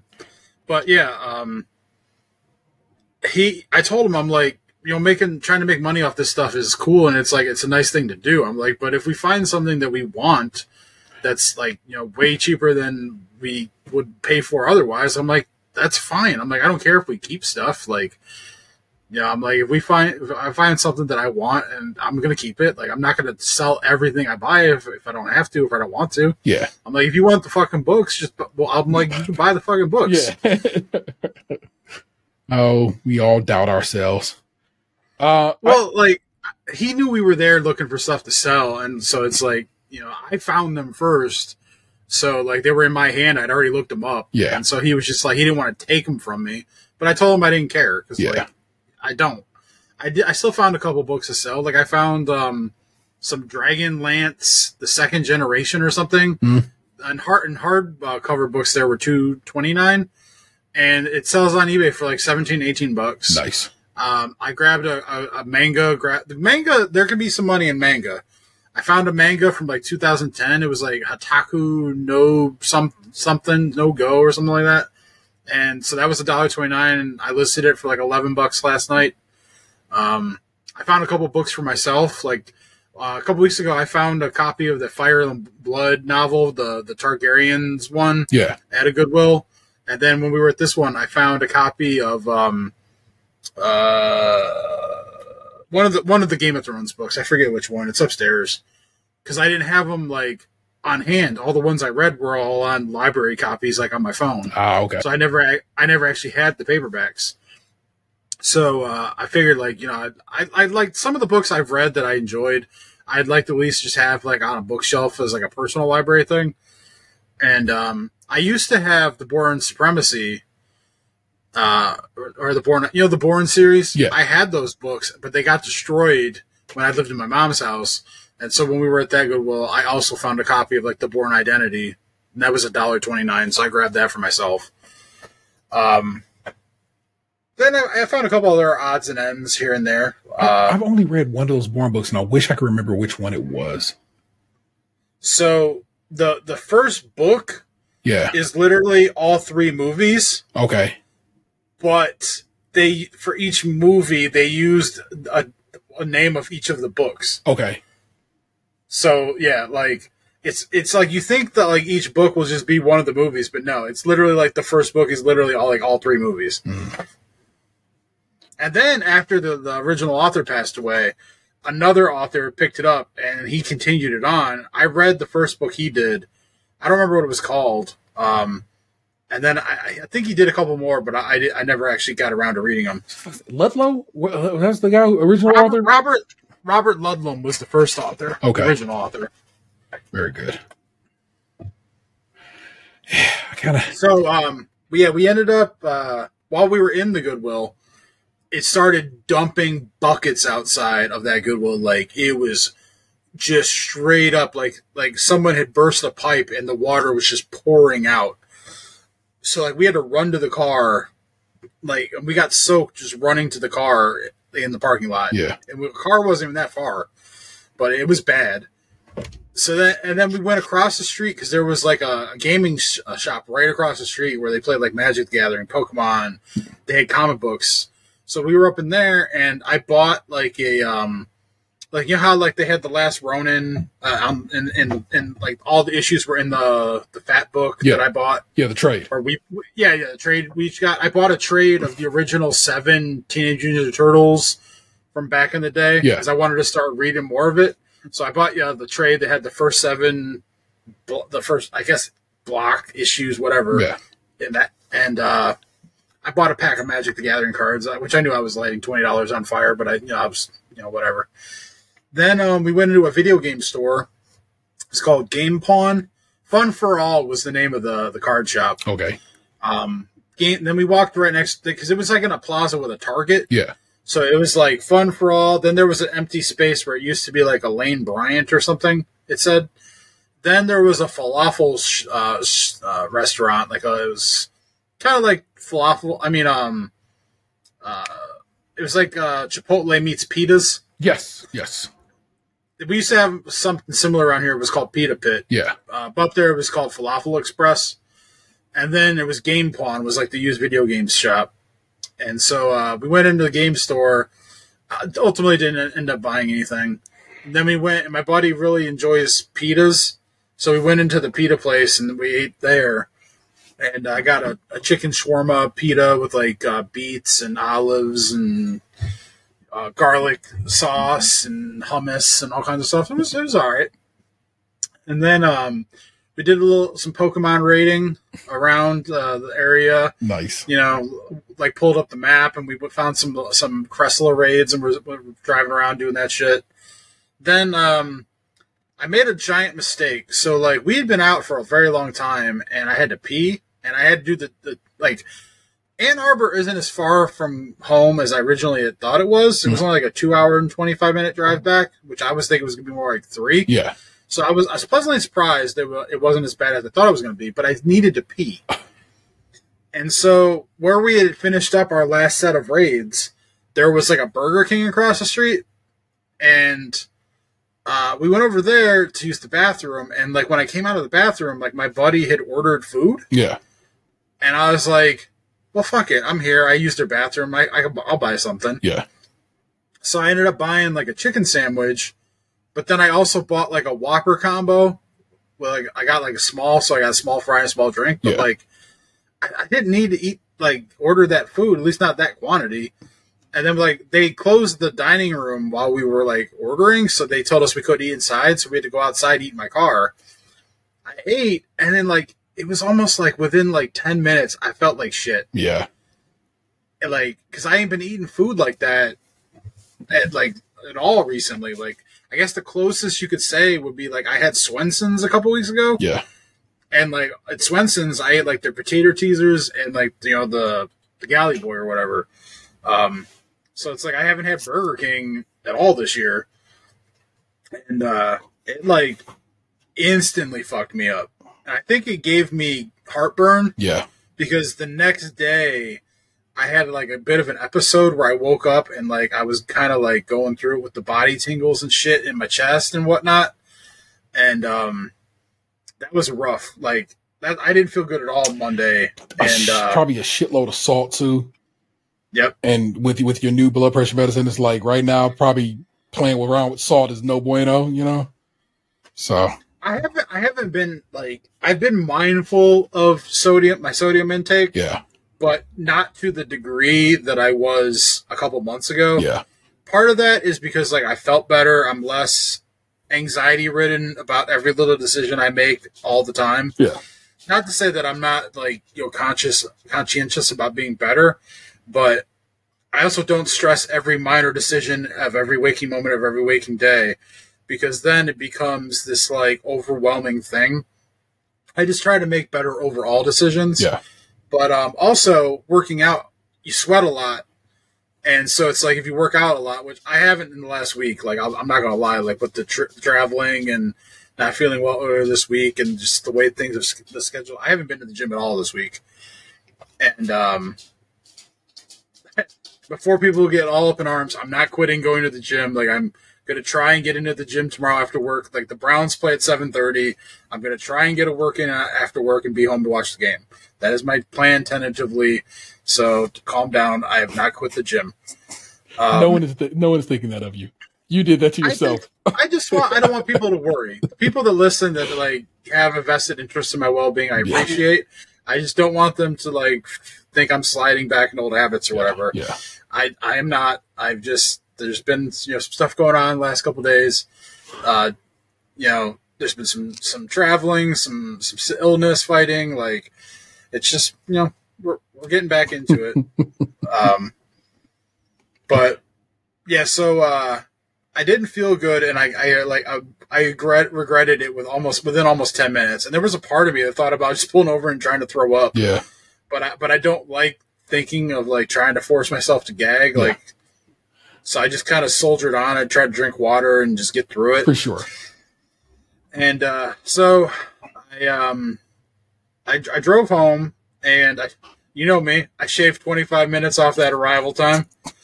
So uh, got back. It's funny too. Like we we um the way the route had us come back from where we were, it had us get off the highway in Toledo and like cut back down to the um, the uh, turnpike Yeah. And we were so we were only into like Toledo proper for like probably two to three miles. Yeah. Halfway through that two to three miles, fucking cops blaring down the road and like with their flashers on, going on, going to to try and prevent something or stop something. And um, so I was like, yeah, let's get the fuck out of Toledo. so yeah, got home and uh, got home about ten thirty or so bad. Sunday evening. Not bad at all. So it wasn't wasn't too bad. Um, Ann Arbor, I have to say, like I haven't been there since I was a kid Yeah. because my cousins used to live out there. Um, Ann Arbor is actually very beautiful. Nice. I would say, like if we go back, like any, like again, like as a, you know, a skim trip, Ann Arbor is like, it- it's like what you would want Michigan to be. As far as like we've been to like the more seedy parts of Michigan, Ann Arbor is kind of like going to like um, what's uh, it's like kind of like going to Legacy Village. Oh, okay. So, little- Yeah. little- how far is Ann Arbor from Detroit itself? Uh, like maybe forty minutes. Nice. Uh, So, so yeah, it's not bad I was hopeful that this. Well, I, mean, well, I guess we'll just slide into me at this point.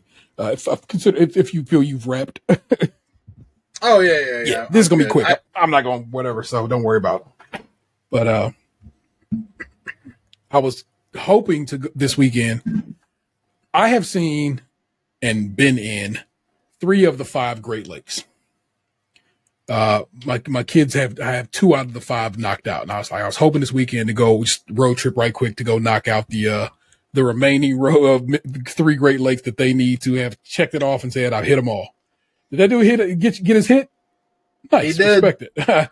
and uh, now I just need them to hold on and win the game. They're up two in the top of the ninth. Very good. Uh, the goal was, you know, I was like, fuck it, let's we, let's just hop in the car. We can we can take a quick trip up to uh basically the top of Michigan, and like the way Lake Michigan and Lake Huron work, they almost kind of meet. Uh, there's a there's a point where you you could like really get to both of them in real short order, and then we just drive up through the UP and go hit up uh, Lake Superior. Boom, we've done all the Great Lakes.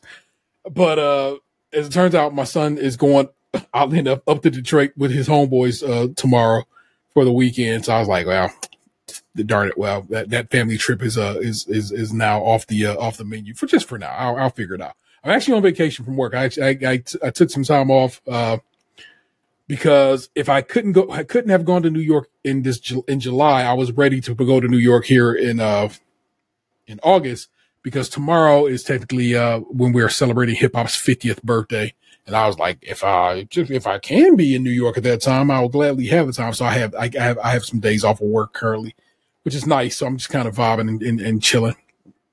But uh, yeah, that's it. I was that's just that's just a little uh, extra sprinkle of Michigan that just happened to be on my own mind this weekend. Like I said, my kid will be up there this weekend, and so he'll be having a good time, and I will uh, probably end up uh, just going to Bonchon and, and Seven Hills so I can get me some Korean fried chicken and keeping it moving because I uh I want some and uh I don't feel like driving to uh Columbus to uh, get uh, some BB BB.Q. So also apparently the BB the BB.Q in Columbus is takeaway only. Which nah, bro, I'm trying to sit and enjoy your enjoy the ambiance, my guy. Don't do that to me. So, but they also have beer. So if you uh if you live in the Columbus area and just trying to go get you some chicken and beer to kick out kick it with, BB.Q chicken. Uh uh oh my gosh. Who hit me up today and was like, "Oh, T man, BB.Q chicken is hitting, man." He took the recommendation that we had given and then rode out with it. Uh, uh Sean, Sean, uh, who is uh, sometimes will pop up on uh Cadillac, uh, was was uh saying how I guess he had heard us talking about it. Was like, "Oh yeah, that's my shit." And then I was like, I like that. I like that. Uh, the good word of BB.Q is out there and uh, that's on us. So, uh, that's just going down the streets, people. Uh, you know what it is, man. We, we, we head for the mean streets of Reddit. We do some the asshole. I got, uh, three for you this week. One of them sounds heavy as shit, but I don't think it is. Uh, another one, uh, I'm like, hmm. And this last one, I was just like, that's interesting. So of the this selection goes like this. So am the asshole for refusing to allow a photo of my future mother-in-law's miscarriages at my wedding? Don't take that as it sounds, but take it as it sounds. Am the asshole for expecting my girlfriend to leave the club after being not let in? That one seems like a good time to be had. This one, am I the asshole for telling my friend that my sex life has nothing to do with her? That one is interesting. So let's start with the heavier one and uh, we'll decide based on just that title, though. Think this person's an asshole? Am I the asshole for refusing to allow a photo of my future mother-in-law's miscarriages at my wedding? The way that's written is more, way more dramatic than what's being actually offered. Sounds very morbid. Yeah. So I would say no. Fair enough. Throw away because this is already enough of a mess. Trigger warning: miscarriage slash stillbirth. I 26 female, and planning my wedding to my fiance, 27 male, in a few months. Everything is going great, and I love him so much, and I can't wait to spend my life with him. He loves my family, and I, for the most part, love his. A bit of background. Fiance has a much older brother. While my future mother-in-law was pregnant three times in between them, all of them resulted in late miscarriages and stillbirths. As a result, mother-in-law put all of her motherly love and attention on fiance. He had never tried a fruit or vegetable before I met him because his parents never made him when he was young and he had grown up assuming they were, they were gross. I got him to try some and he loves them now. As we were planning our guest list, we, he, we consulted our families about which and how many relatives we should invite. Future mother-in-law asked that we invite fiance's dead brothers and sisters, dead brother and sisters. When we asked what she meant, she wanted us to put up a framed photo of the dead babies in the pews at our wedding ceremony and then save them seats at our reception. I was horrified. First of all, we are trying to have a fairly small wedding to start with and a beautiful at a, and a beautiful intimate venue. We can only have we can only have seats for 30 to 50 people. And I would like the, these places to be for our friends and family, not people who have never we have never met either of uh, have who have never met either of us because they're dead. Wow. and fiance agrees that the three of 50 seats reserved for dead people is too many. he suggested that we compromise and just and, and just let mother-in-law put up all three photos in one seat. Personally, I think it's gross and weird to include any of them. We're starting our lives together. We want to have a family, and it almost seems like a bad omen but it means a lot to her, and it's a fairly small ask. Fiance's parents are paying for 75% of our wedding, and this is their only request she's had. So I'm the asshole for still refusing? I never saw the the the who's paying for situation. I think you gotta give her at least the one seat option. It's weird, lightweight creepy, but nobody's an asshole here. I'm just saying, think if they coming out of pocket for the most of the cost of this wedding, that's what you got to do. Like, look, I get one seat to, uh, to, what is it in, in Judaism? One seat for like, what is it? It's a seat for Jacob, I think, or so, somebody in Judaism. You, there's a seat at a at, a, at a seder that, that is like reserved for the the spirit of that individual. So you, you might have to come off a seat for uh uh the dead homies. They put a 40 ounce right there. I, I would now if that person, you know what I'm saying? Have to be uh, some Mad Dog 20. 20. mean, you gotta tip the you know, you tip the 40s to the memory, you know what I'm saying? That's just what it is. So uh but uh no, I don't think this person's an asshole, and you already knew they were an asshole when I read you the thing. Yeah, I I guess if if they're if, the, if they're footing a large portion of the bill for the wedding, guess just fucking ride it out. But like, as long as it's not like some giant poster board with like, you know, some blown up images of dead, like like like if it's not the people protesting in public square, Oh you know that that kind of thing. yeah. If it's just like some some Polaroids, some tasteful Polaroids, like whatever, like okay, I guess like I could get down if you're paying like twenty k off of my catering bill or I something don't like want that. you pictures know? of dead people at my fucking wedding at all. Yeah, but you got to weigh the cost basis here. What's I the cost you- analysis you- on this? I know you're right. You're right. In that regard, like I said, you coming out of pocket for for seventy five percent is a lot.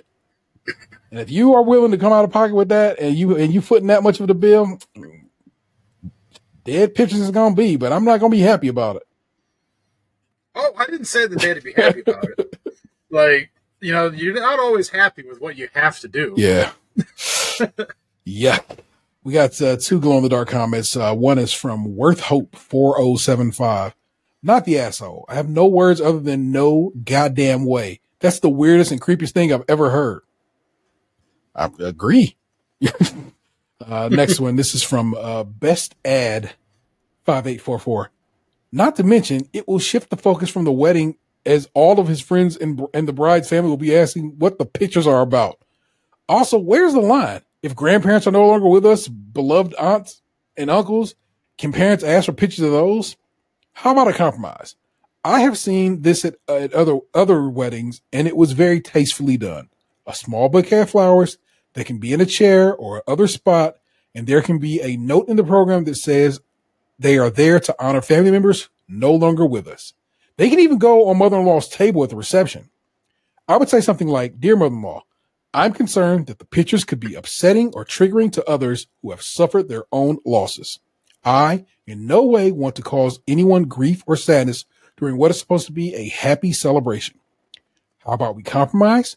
We can have a small bouquet on a chair, and we can either put it on the program or the officiant can announce that they are for loved ones that we have lost and cannot be with us to celebrate our special day. Hey man, that's a, that, he, I feel like this dude knocked it right out the park. That is okay. You know what I'm saying? A little, a little shout out to those who aren't here, man. You know what I'm saying? So that's where I'm at with that situation. Not the asshole. uh, next up, am I the asshole for expecting my girlfriend to leave the club after not after being not let in? I recently went out with some friends, four guys, six girls, my girlfriend being one of them. All the guys were hesitant to go clubbing because we knew it would be expensive and how this specific specific club treats guys. But my girl and the others convinced us otherwise. When we got there, they told us to be let in with the girls, we had to spend $400 on a table and a bottle, or we wouldn't be allowed in. This is after all the girls went in. Of course, we said no and dipped. And when I texted my girl if they were leaving, she said no, that they were staying. Some more context to this is that she's traveling soon, and this is our last night together, where she convinced me to go to, to this thing, wasted my money, and then let me Uber home at 11 while she went clubbing with her friends when it was supposed to be our night. We've also talked about situations like this, and she said, of, of fucking course she would leave with me if anything like this ever happened. Am I the asshole for expecting her to leave right away when I texted her we weren't going to be allowed in? Or am I being dramatic and crazy? No, this person's not being dramatic or crazy. His girlfriend is being shitty and uh in my opinion might not need to be his girlfriend much longer. But that's just me.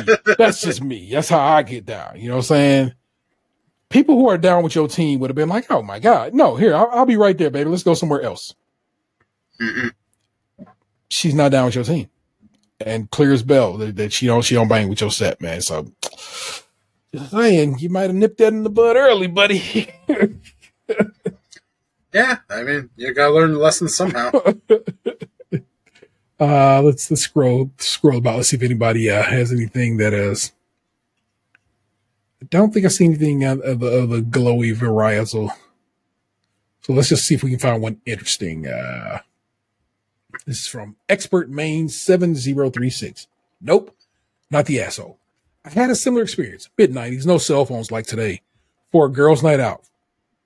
We agreed we would not close down the bars for girls or boys' nights, nights out. The girls all lived on our apartment building. When the other girls came home and she didn't, I got concerned. After the bars were closing, she still wasn't home. One of the other girls finally returned my frantic calls, said she was at the biggest meat market in Nashville. I drove there.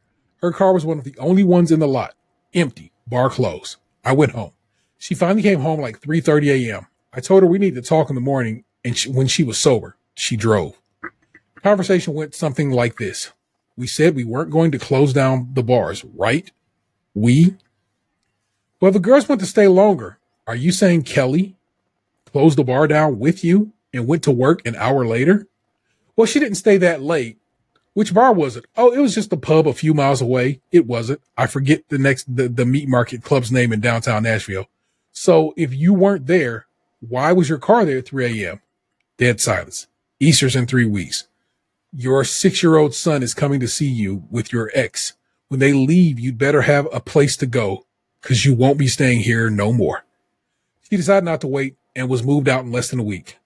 Funny, we had moved from North Carolina to Tennessee less than six months previous. I paid for everything except her car insurance and gas for it. She was a waitress at Chili's and spent her tips as as fast as she made them, but she found a place to live that fast. Man, my man had a story to tell. Sheesh. but the point still being, broke it with her immediately because he knew what was up. And uh, same for you, uh, fold some four nine nine five. Don't don't kick with this chick. Uh, Reddit also said this person's not the asshole. They they said we signed off on that one. Last one. Am I the asshole for telling my friend that my sex life has nothing to do with her? This is triangle as infinity. My friend Olivia, 25 female, has been living at the home of my partner, 30 male, and I, 26 female, for about a week. And it made a mistake there, actually a few weeks, as she has had some financial problems and was evicted from her own home. That's fine. She cleans up after herself, she's respectful of house rules, etc. Anyway, she pulled me aside a couple of days ago and asked me if I if I'm really dating my partner or if we're just pretending.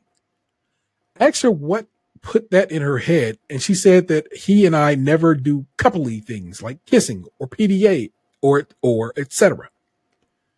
She also brought up the fact that we don't share a bedroom and asked if everything was okay in our sex life. I am asexual, and so is my partner. My friend is not aware of this, and I have not, I have not come out to anyone about this, but still, it's a weird question to ask, is it not? Also, it's ludicrous to me that she went to the she went to the conclusion of my partner and I being in a fake relationship. I said everything was fine and that it re- it's really none of her business. She dropped it, but then yesterday she brought it up again, saying she was concerned because I seemed quite defensive and snappy when she brought up my sex life in the prior conversation. I'm not always aware of my tone of voice. I have alexithymia and autism. So I'm not very good at reading, recognizing emotions in myself. So I could well have come across as defensive without realizing and don't know. They spell realizing with an S, so we know it's up there, okay? he then went on saying she wanted to continue the conversation and asked if I was willing, if I was waiting till marriage and whether or not my religion was forcing that. I am Jewish. And she noticed I didn't seem happy about discussing it with her the last time she tried to, so it might be a difficult topic for me. I said that she was correct. I did not want to talk about it with her because, again, it's none of her business. So I'd appreciate if she stopped trying to. I also explained that I'm not an Orthodox Jew, so premarital sex isn't really a problem, at least within the community of Jews I live in. She told me I was being rude and she was looking out for me, and the least I could do was appreciate her support. She has been a victim of Christian purity culture, so I understand she was trying to help or make sure that I was okay. But I don't appreciate her still trying to talk to me about it after I told her I didn't want to. Am I the asshole? No, you're not the asshole. It's, it's weird that you think you're the asshole. You're good. That person's weird. That's also creepy. You're you're allowing them to stay at your house. They shouldn't be really up in your sauce like that. The fuck is that about? Yeah, it's really it's really none of their goddamn business how you and your partner decide to Express your love. do. Yeah. Now, if you if you were to come to them and ask them for like their thoughts or something, that's one thing. But like, you don't owe them an explanation on how you choose to live your life inside your own home. Yeah, rant, rant. Oh, so weird. Uh, no, no glow in the dark comments, but here's a uh, the one that with a little chunk on it. So, Shadowless Cat is who wrote this comment. A lot of couples sleep in separate bedrooms, and there's nothing wrong with it. They're still couples and still have um, a mutually pleasing sex life. I sleep with my husband because I like I, I like feeling close, feeling him close when I'm sleeping. But some people like their space when they sleep. Some people need white noise or silence. Some people need light or complete darkness to sleep. People are individuals and the sleep and their sleep needs don't always match up with that of their respective partners. So they sleep in different rooms. It doesn't mean their sex life is in trouble. It just means they're more intentional about it, which is kind of romantic when you think about it. Anyway, there's lots of personal accounts of sleeping habits on the on the merits of for anyone that's curious. Fair enough. Thanks for sharing that uh, person whose name I read off, but now I've scrolled away from, so I can't do nothing with. Uh, Reddit again, thought this person was not the asshole, and I agree. You're not the asshole. Uh, let's head over to the realm of entertainment. Again, uh, the WGA, SAG AFTRA are on strike. IATSE and uh, the Teamsters are also are supporting these strikes. So I'm not telling you about these shows as a as as as, as a means to advertise for these uh, corporations, but I do want to, you know, I am a slightly critical of uh, uh, critique these these things that I watch and why I watch them and so forth and so on. So I'm going to share with you some shit. Just know people are on strike and uh, they're on strike for good reasons. Here's the things I've watched in this past week. Star Trek Strange New Worlds this week, this last week, had a musical episode. Dan, I swear to God, I think you would love it because it's a musical. And I think you would appreciate the music in it because it's so well done. If you don't want to watch any of them, I'll tell you to watch that one episode because it's so good. The songs are really, really good. Everybody has really amazing singing voices and it's just nice. It's fun. It's a fun bit of storytelling that, and the, and the conceit for it is also baked right into the episode. And I loved it. Uh, I had the, the season finale of Strange New Worlds. It came out today. So, uh, uh, shortly after I finish doing this very program, I'm going to go sit on my couch and enjoy it. Uh, I watched a couple of movies. Uh, I, every night again, it's, it's, I'll be up just late on a Saturday and I watch some romantic comedies. I just do. One of them was Sleeping with Other People. It's Jason Sudeikis and Alison Brie from uh, Community. Great. Just a really fun movie. It's on Hulu right now if you want to check it out. It's from 2012, but it really was an enjoyable flick. Rye Lane, which is, uh, I believe from this year, it's an English, uh, uh, uh movie. You know what I'm saying? So it's British, British, but just a real fun, uh, romantic comedy that I also enjoyed a lot of. So I would tell you to watch both of those if you're into romantic comedies. If you're not, it's okay. Still playing Zelda. I am, my goal again is to complete all the shrines. I am currently at 98 of 120. So I'm getting close. Uh, found a new record shop just looked up uh, the other day. I was like, uh, we were just sitting around. I was like, and Vanessa's like, what are we gonna do today? I'm like, ah, let's go check out some this. I, I said, let's go check out this record shop. Uh, Late Nite records over on West 25th in Walton. That is one street north of Clark. If you're on the west side of Cleveland, hands down, the most, the best organized record shop I've ever been in my life. That man had them organized not just about not just alphabetically, but also by year. So you could just like, like I did, go straight to 94 and go digging through and so forth. Also, one of the most largest and most well appointed hip hop sections I've seen ever. And I've been to a lot of record, record stores all around uh, the, the, the continent of North America. It is so well done. It was hot as balls in that shop. It was, it don't got no air conditioning. I gotta tell you that. They had the back door open and the fan going. So it was wild hot in there. But I, I ended up walking out of there with a with a few uh, a few uh, singles, uh, a seven inch and uh, and uh, Steely Dan's uh, Aja record, and I got that for Xander because he's been in on it in, in his Steely Dan bag as, as of late, so I got that for him. But uh, yeah, Late Nite records over there on uh, West Twenty Fifth at Walton, well, Walton, uh, off of West Twenty Fifth. I'm telling you right now, if you are a record head of the local variety, and hey, if you're coming out of town, I don't know to do whatever, uh, go check it out. it's a really, really, really great shop. I was very impressed with it.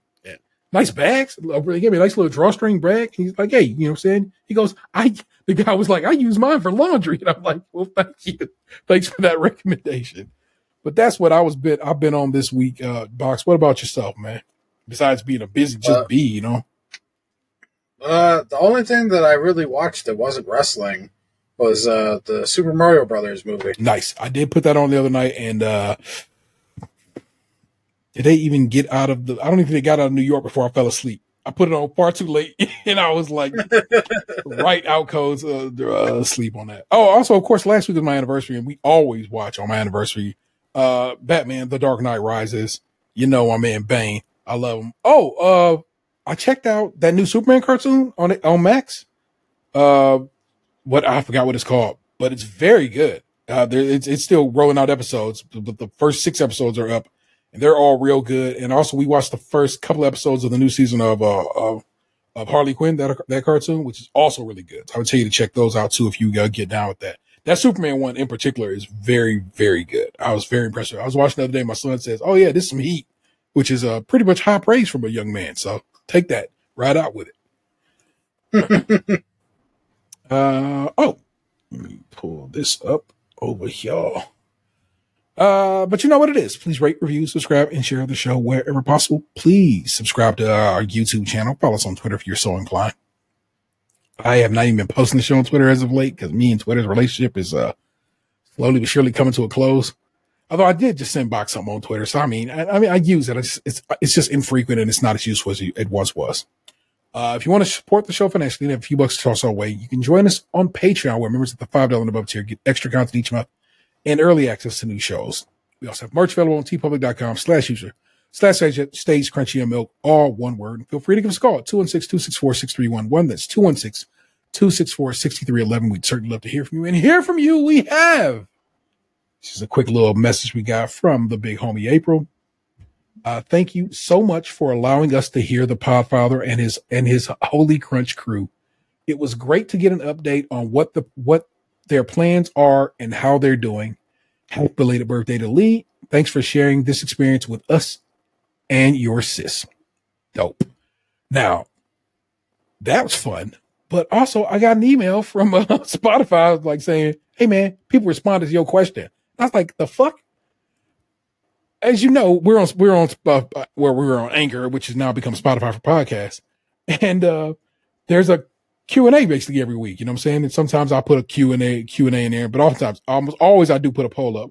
But we get a little a little Q and A little situation, and we had had a couple of Q and A answers that I didn't even know about, or just people responding. And so let me jump back to this is 494, the Fruit Roll Up Cartel, which I believe was the episode we had Rod and Karen on. And uh this is from uh Carrie, who responded saying, I'm listening to y'all first time at that. Been meaning to since I first heard Nick Jew mention y'all a while back. No better time than an episode with Rod and Karen, putting y'all in the rotation for show. Props to them. And then as I click back and and and and uh and the uh this is from uh Purse Apple, which is uh last week's episode. Uh I put in the in uh in the so you know the Q and A you can just basically put whatever. And I put side piece will and testament because you remember we read Name of asshole about a dude trying to put his uh put his lady in the his side piece in his will. Carrie uh, responded to that as well and said, unless you want someone showing up to your funeral singing as we lay, you set something aside for the side piece. Which I fully agree with, Carrie. Thank you so much for for for chiming in on on on the uh, Spotify Q and A's. Uh, it, it's it, uh, it's good to hear from people uh, uh, listening and so forth. And thanks for getting down with what we do.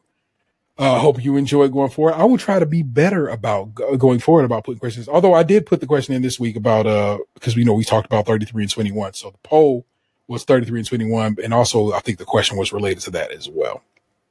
So don't worry. We try to I'll, I'll try to be better about getting to them. And when the email pops up from uh from Spotify telling me you got a comment, go look at it, Um, and I should probably go do that. Plus, also I have to publish them, so they exist in like an ether until I say okay, share this with the world. And so I need to uh one, probably turn that off because, like, if you want to comment, comment on them shits. I shouldn't have to, you know, check you and see if you can. So if that's an option I have to let your comments just publish immediately, trust me, going forward, it will be that way if I can make that happen. There you go, people. Gave you a show. And again, me and Box managed to pull off two hours. I think that's pretty cool. You know what I'm saying? that, that for Dolo, we you know saying just the two man booth, we still managed to do a pretty substantial show for you. You know what I'm saying? Also, it's really feels I feel drained. I gave it my all. You left you, some orange slices. you left it all out there on the pitch. and it's okay. Gave it all up for the love of the game.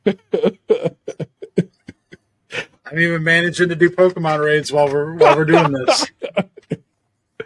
Our missing man is, of course, uh, uh, uh, uh the two one six's own uh, Anthony Animal Thug Tatum, who should be back next week, as far as I know. And if and and, and so we should be good to go at that point. He just like I said, last week was out of town. This week, I think it was uh, parent stuff. So we should be all good to go in that regard. That is the big homie lunchbox two zero nine nine. This Cresselia is going down. I am the Internet Terror 713. You have just been podcast two, and I'm certain you loved it. We will catch you next time. Peace. Oh, you know what? I just remember what I'm going to put. I need to know your opinion on the new, uh, the, the new, uh, intro. Uh, I had to tweak it because, uh, as you know, uh, Stitcher is uh is closing up shop here at the end of August, and they had requested that people stop uh shouting them out because they like we ain't gonna be here no more. Just don't talk about us no more, and if you can, remove remove any mention of us from the internet. And I was like, I got you, Stitcher. It's okay, baby. So I had to finally, uh, not finally, I just I had to record a, a, a new intro, and if I record a new intro, I give you new music underneath it and tweak some things and make a new yeah, all that shit's hand handmade. I didn't make the beat. The beat I did get get from the internet and uh, uh, and so forth. But uh, the the rest of it, everything else you hear is is is me by my hand doing some things in the background. Let's just use the same presets that the Gorillaz did. Rock number one and see if we can blow up off of that shit. We will see. We will see. Catch you next week, people. Peace. What happened to your ass? It used to be beautiful.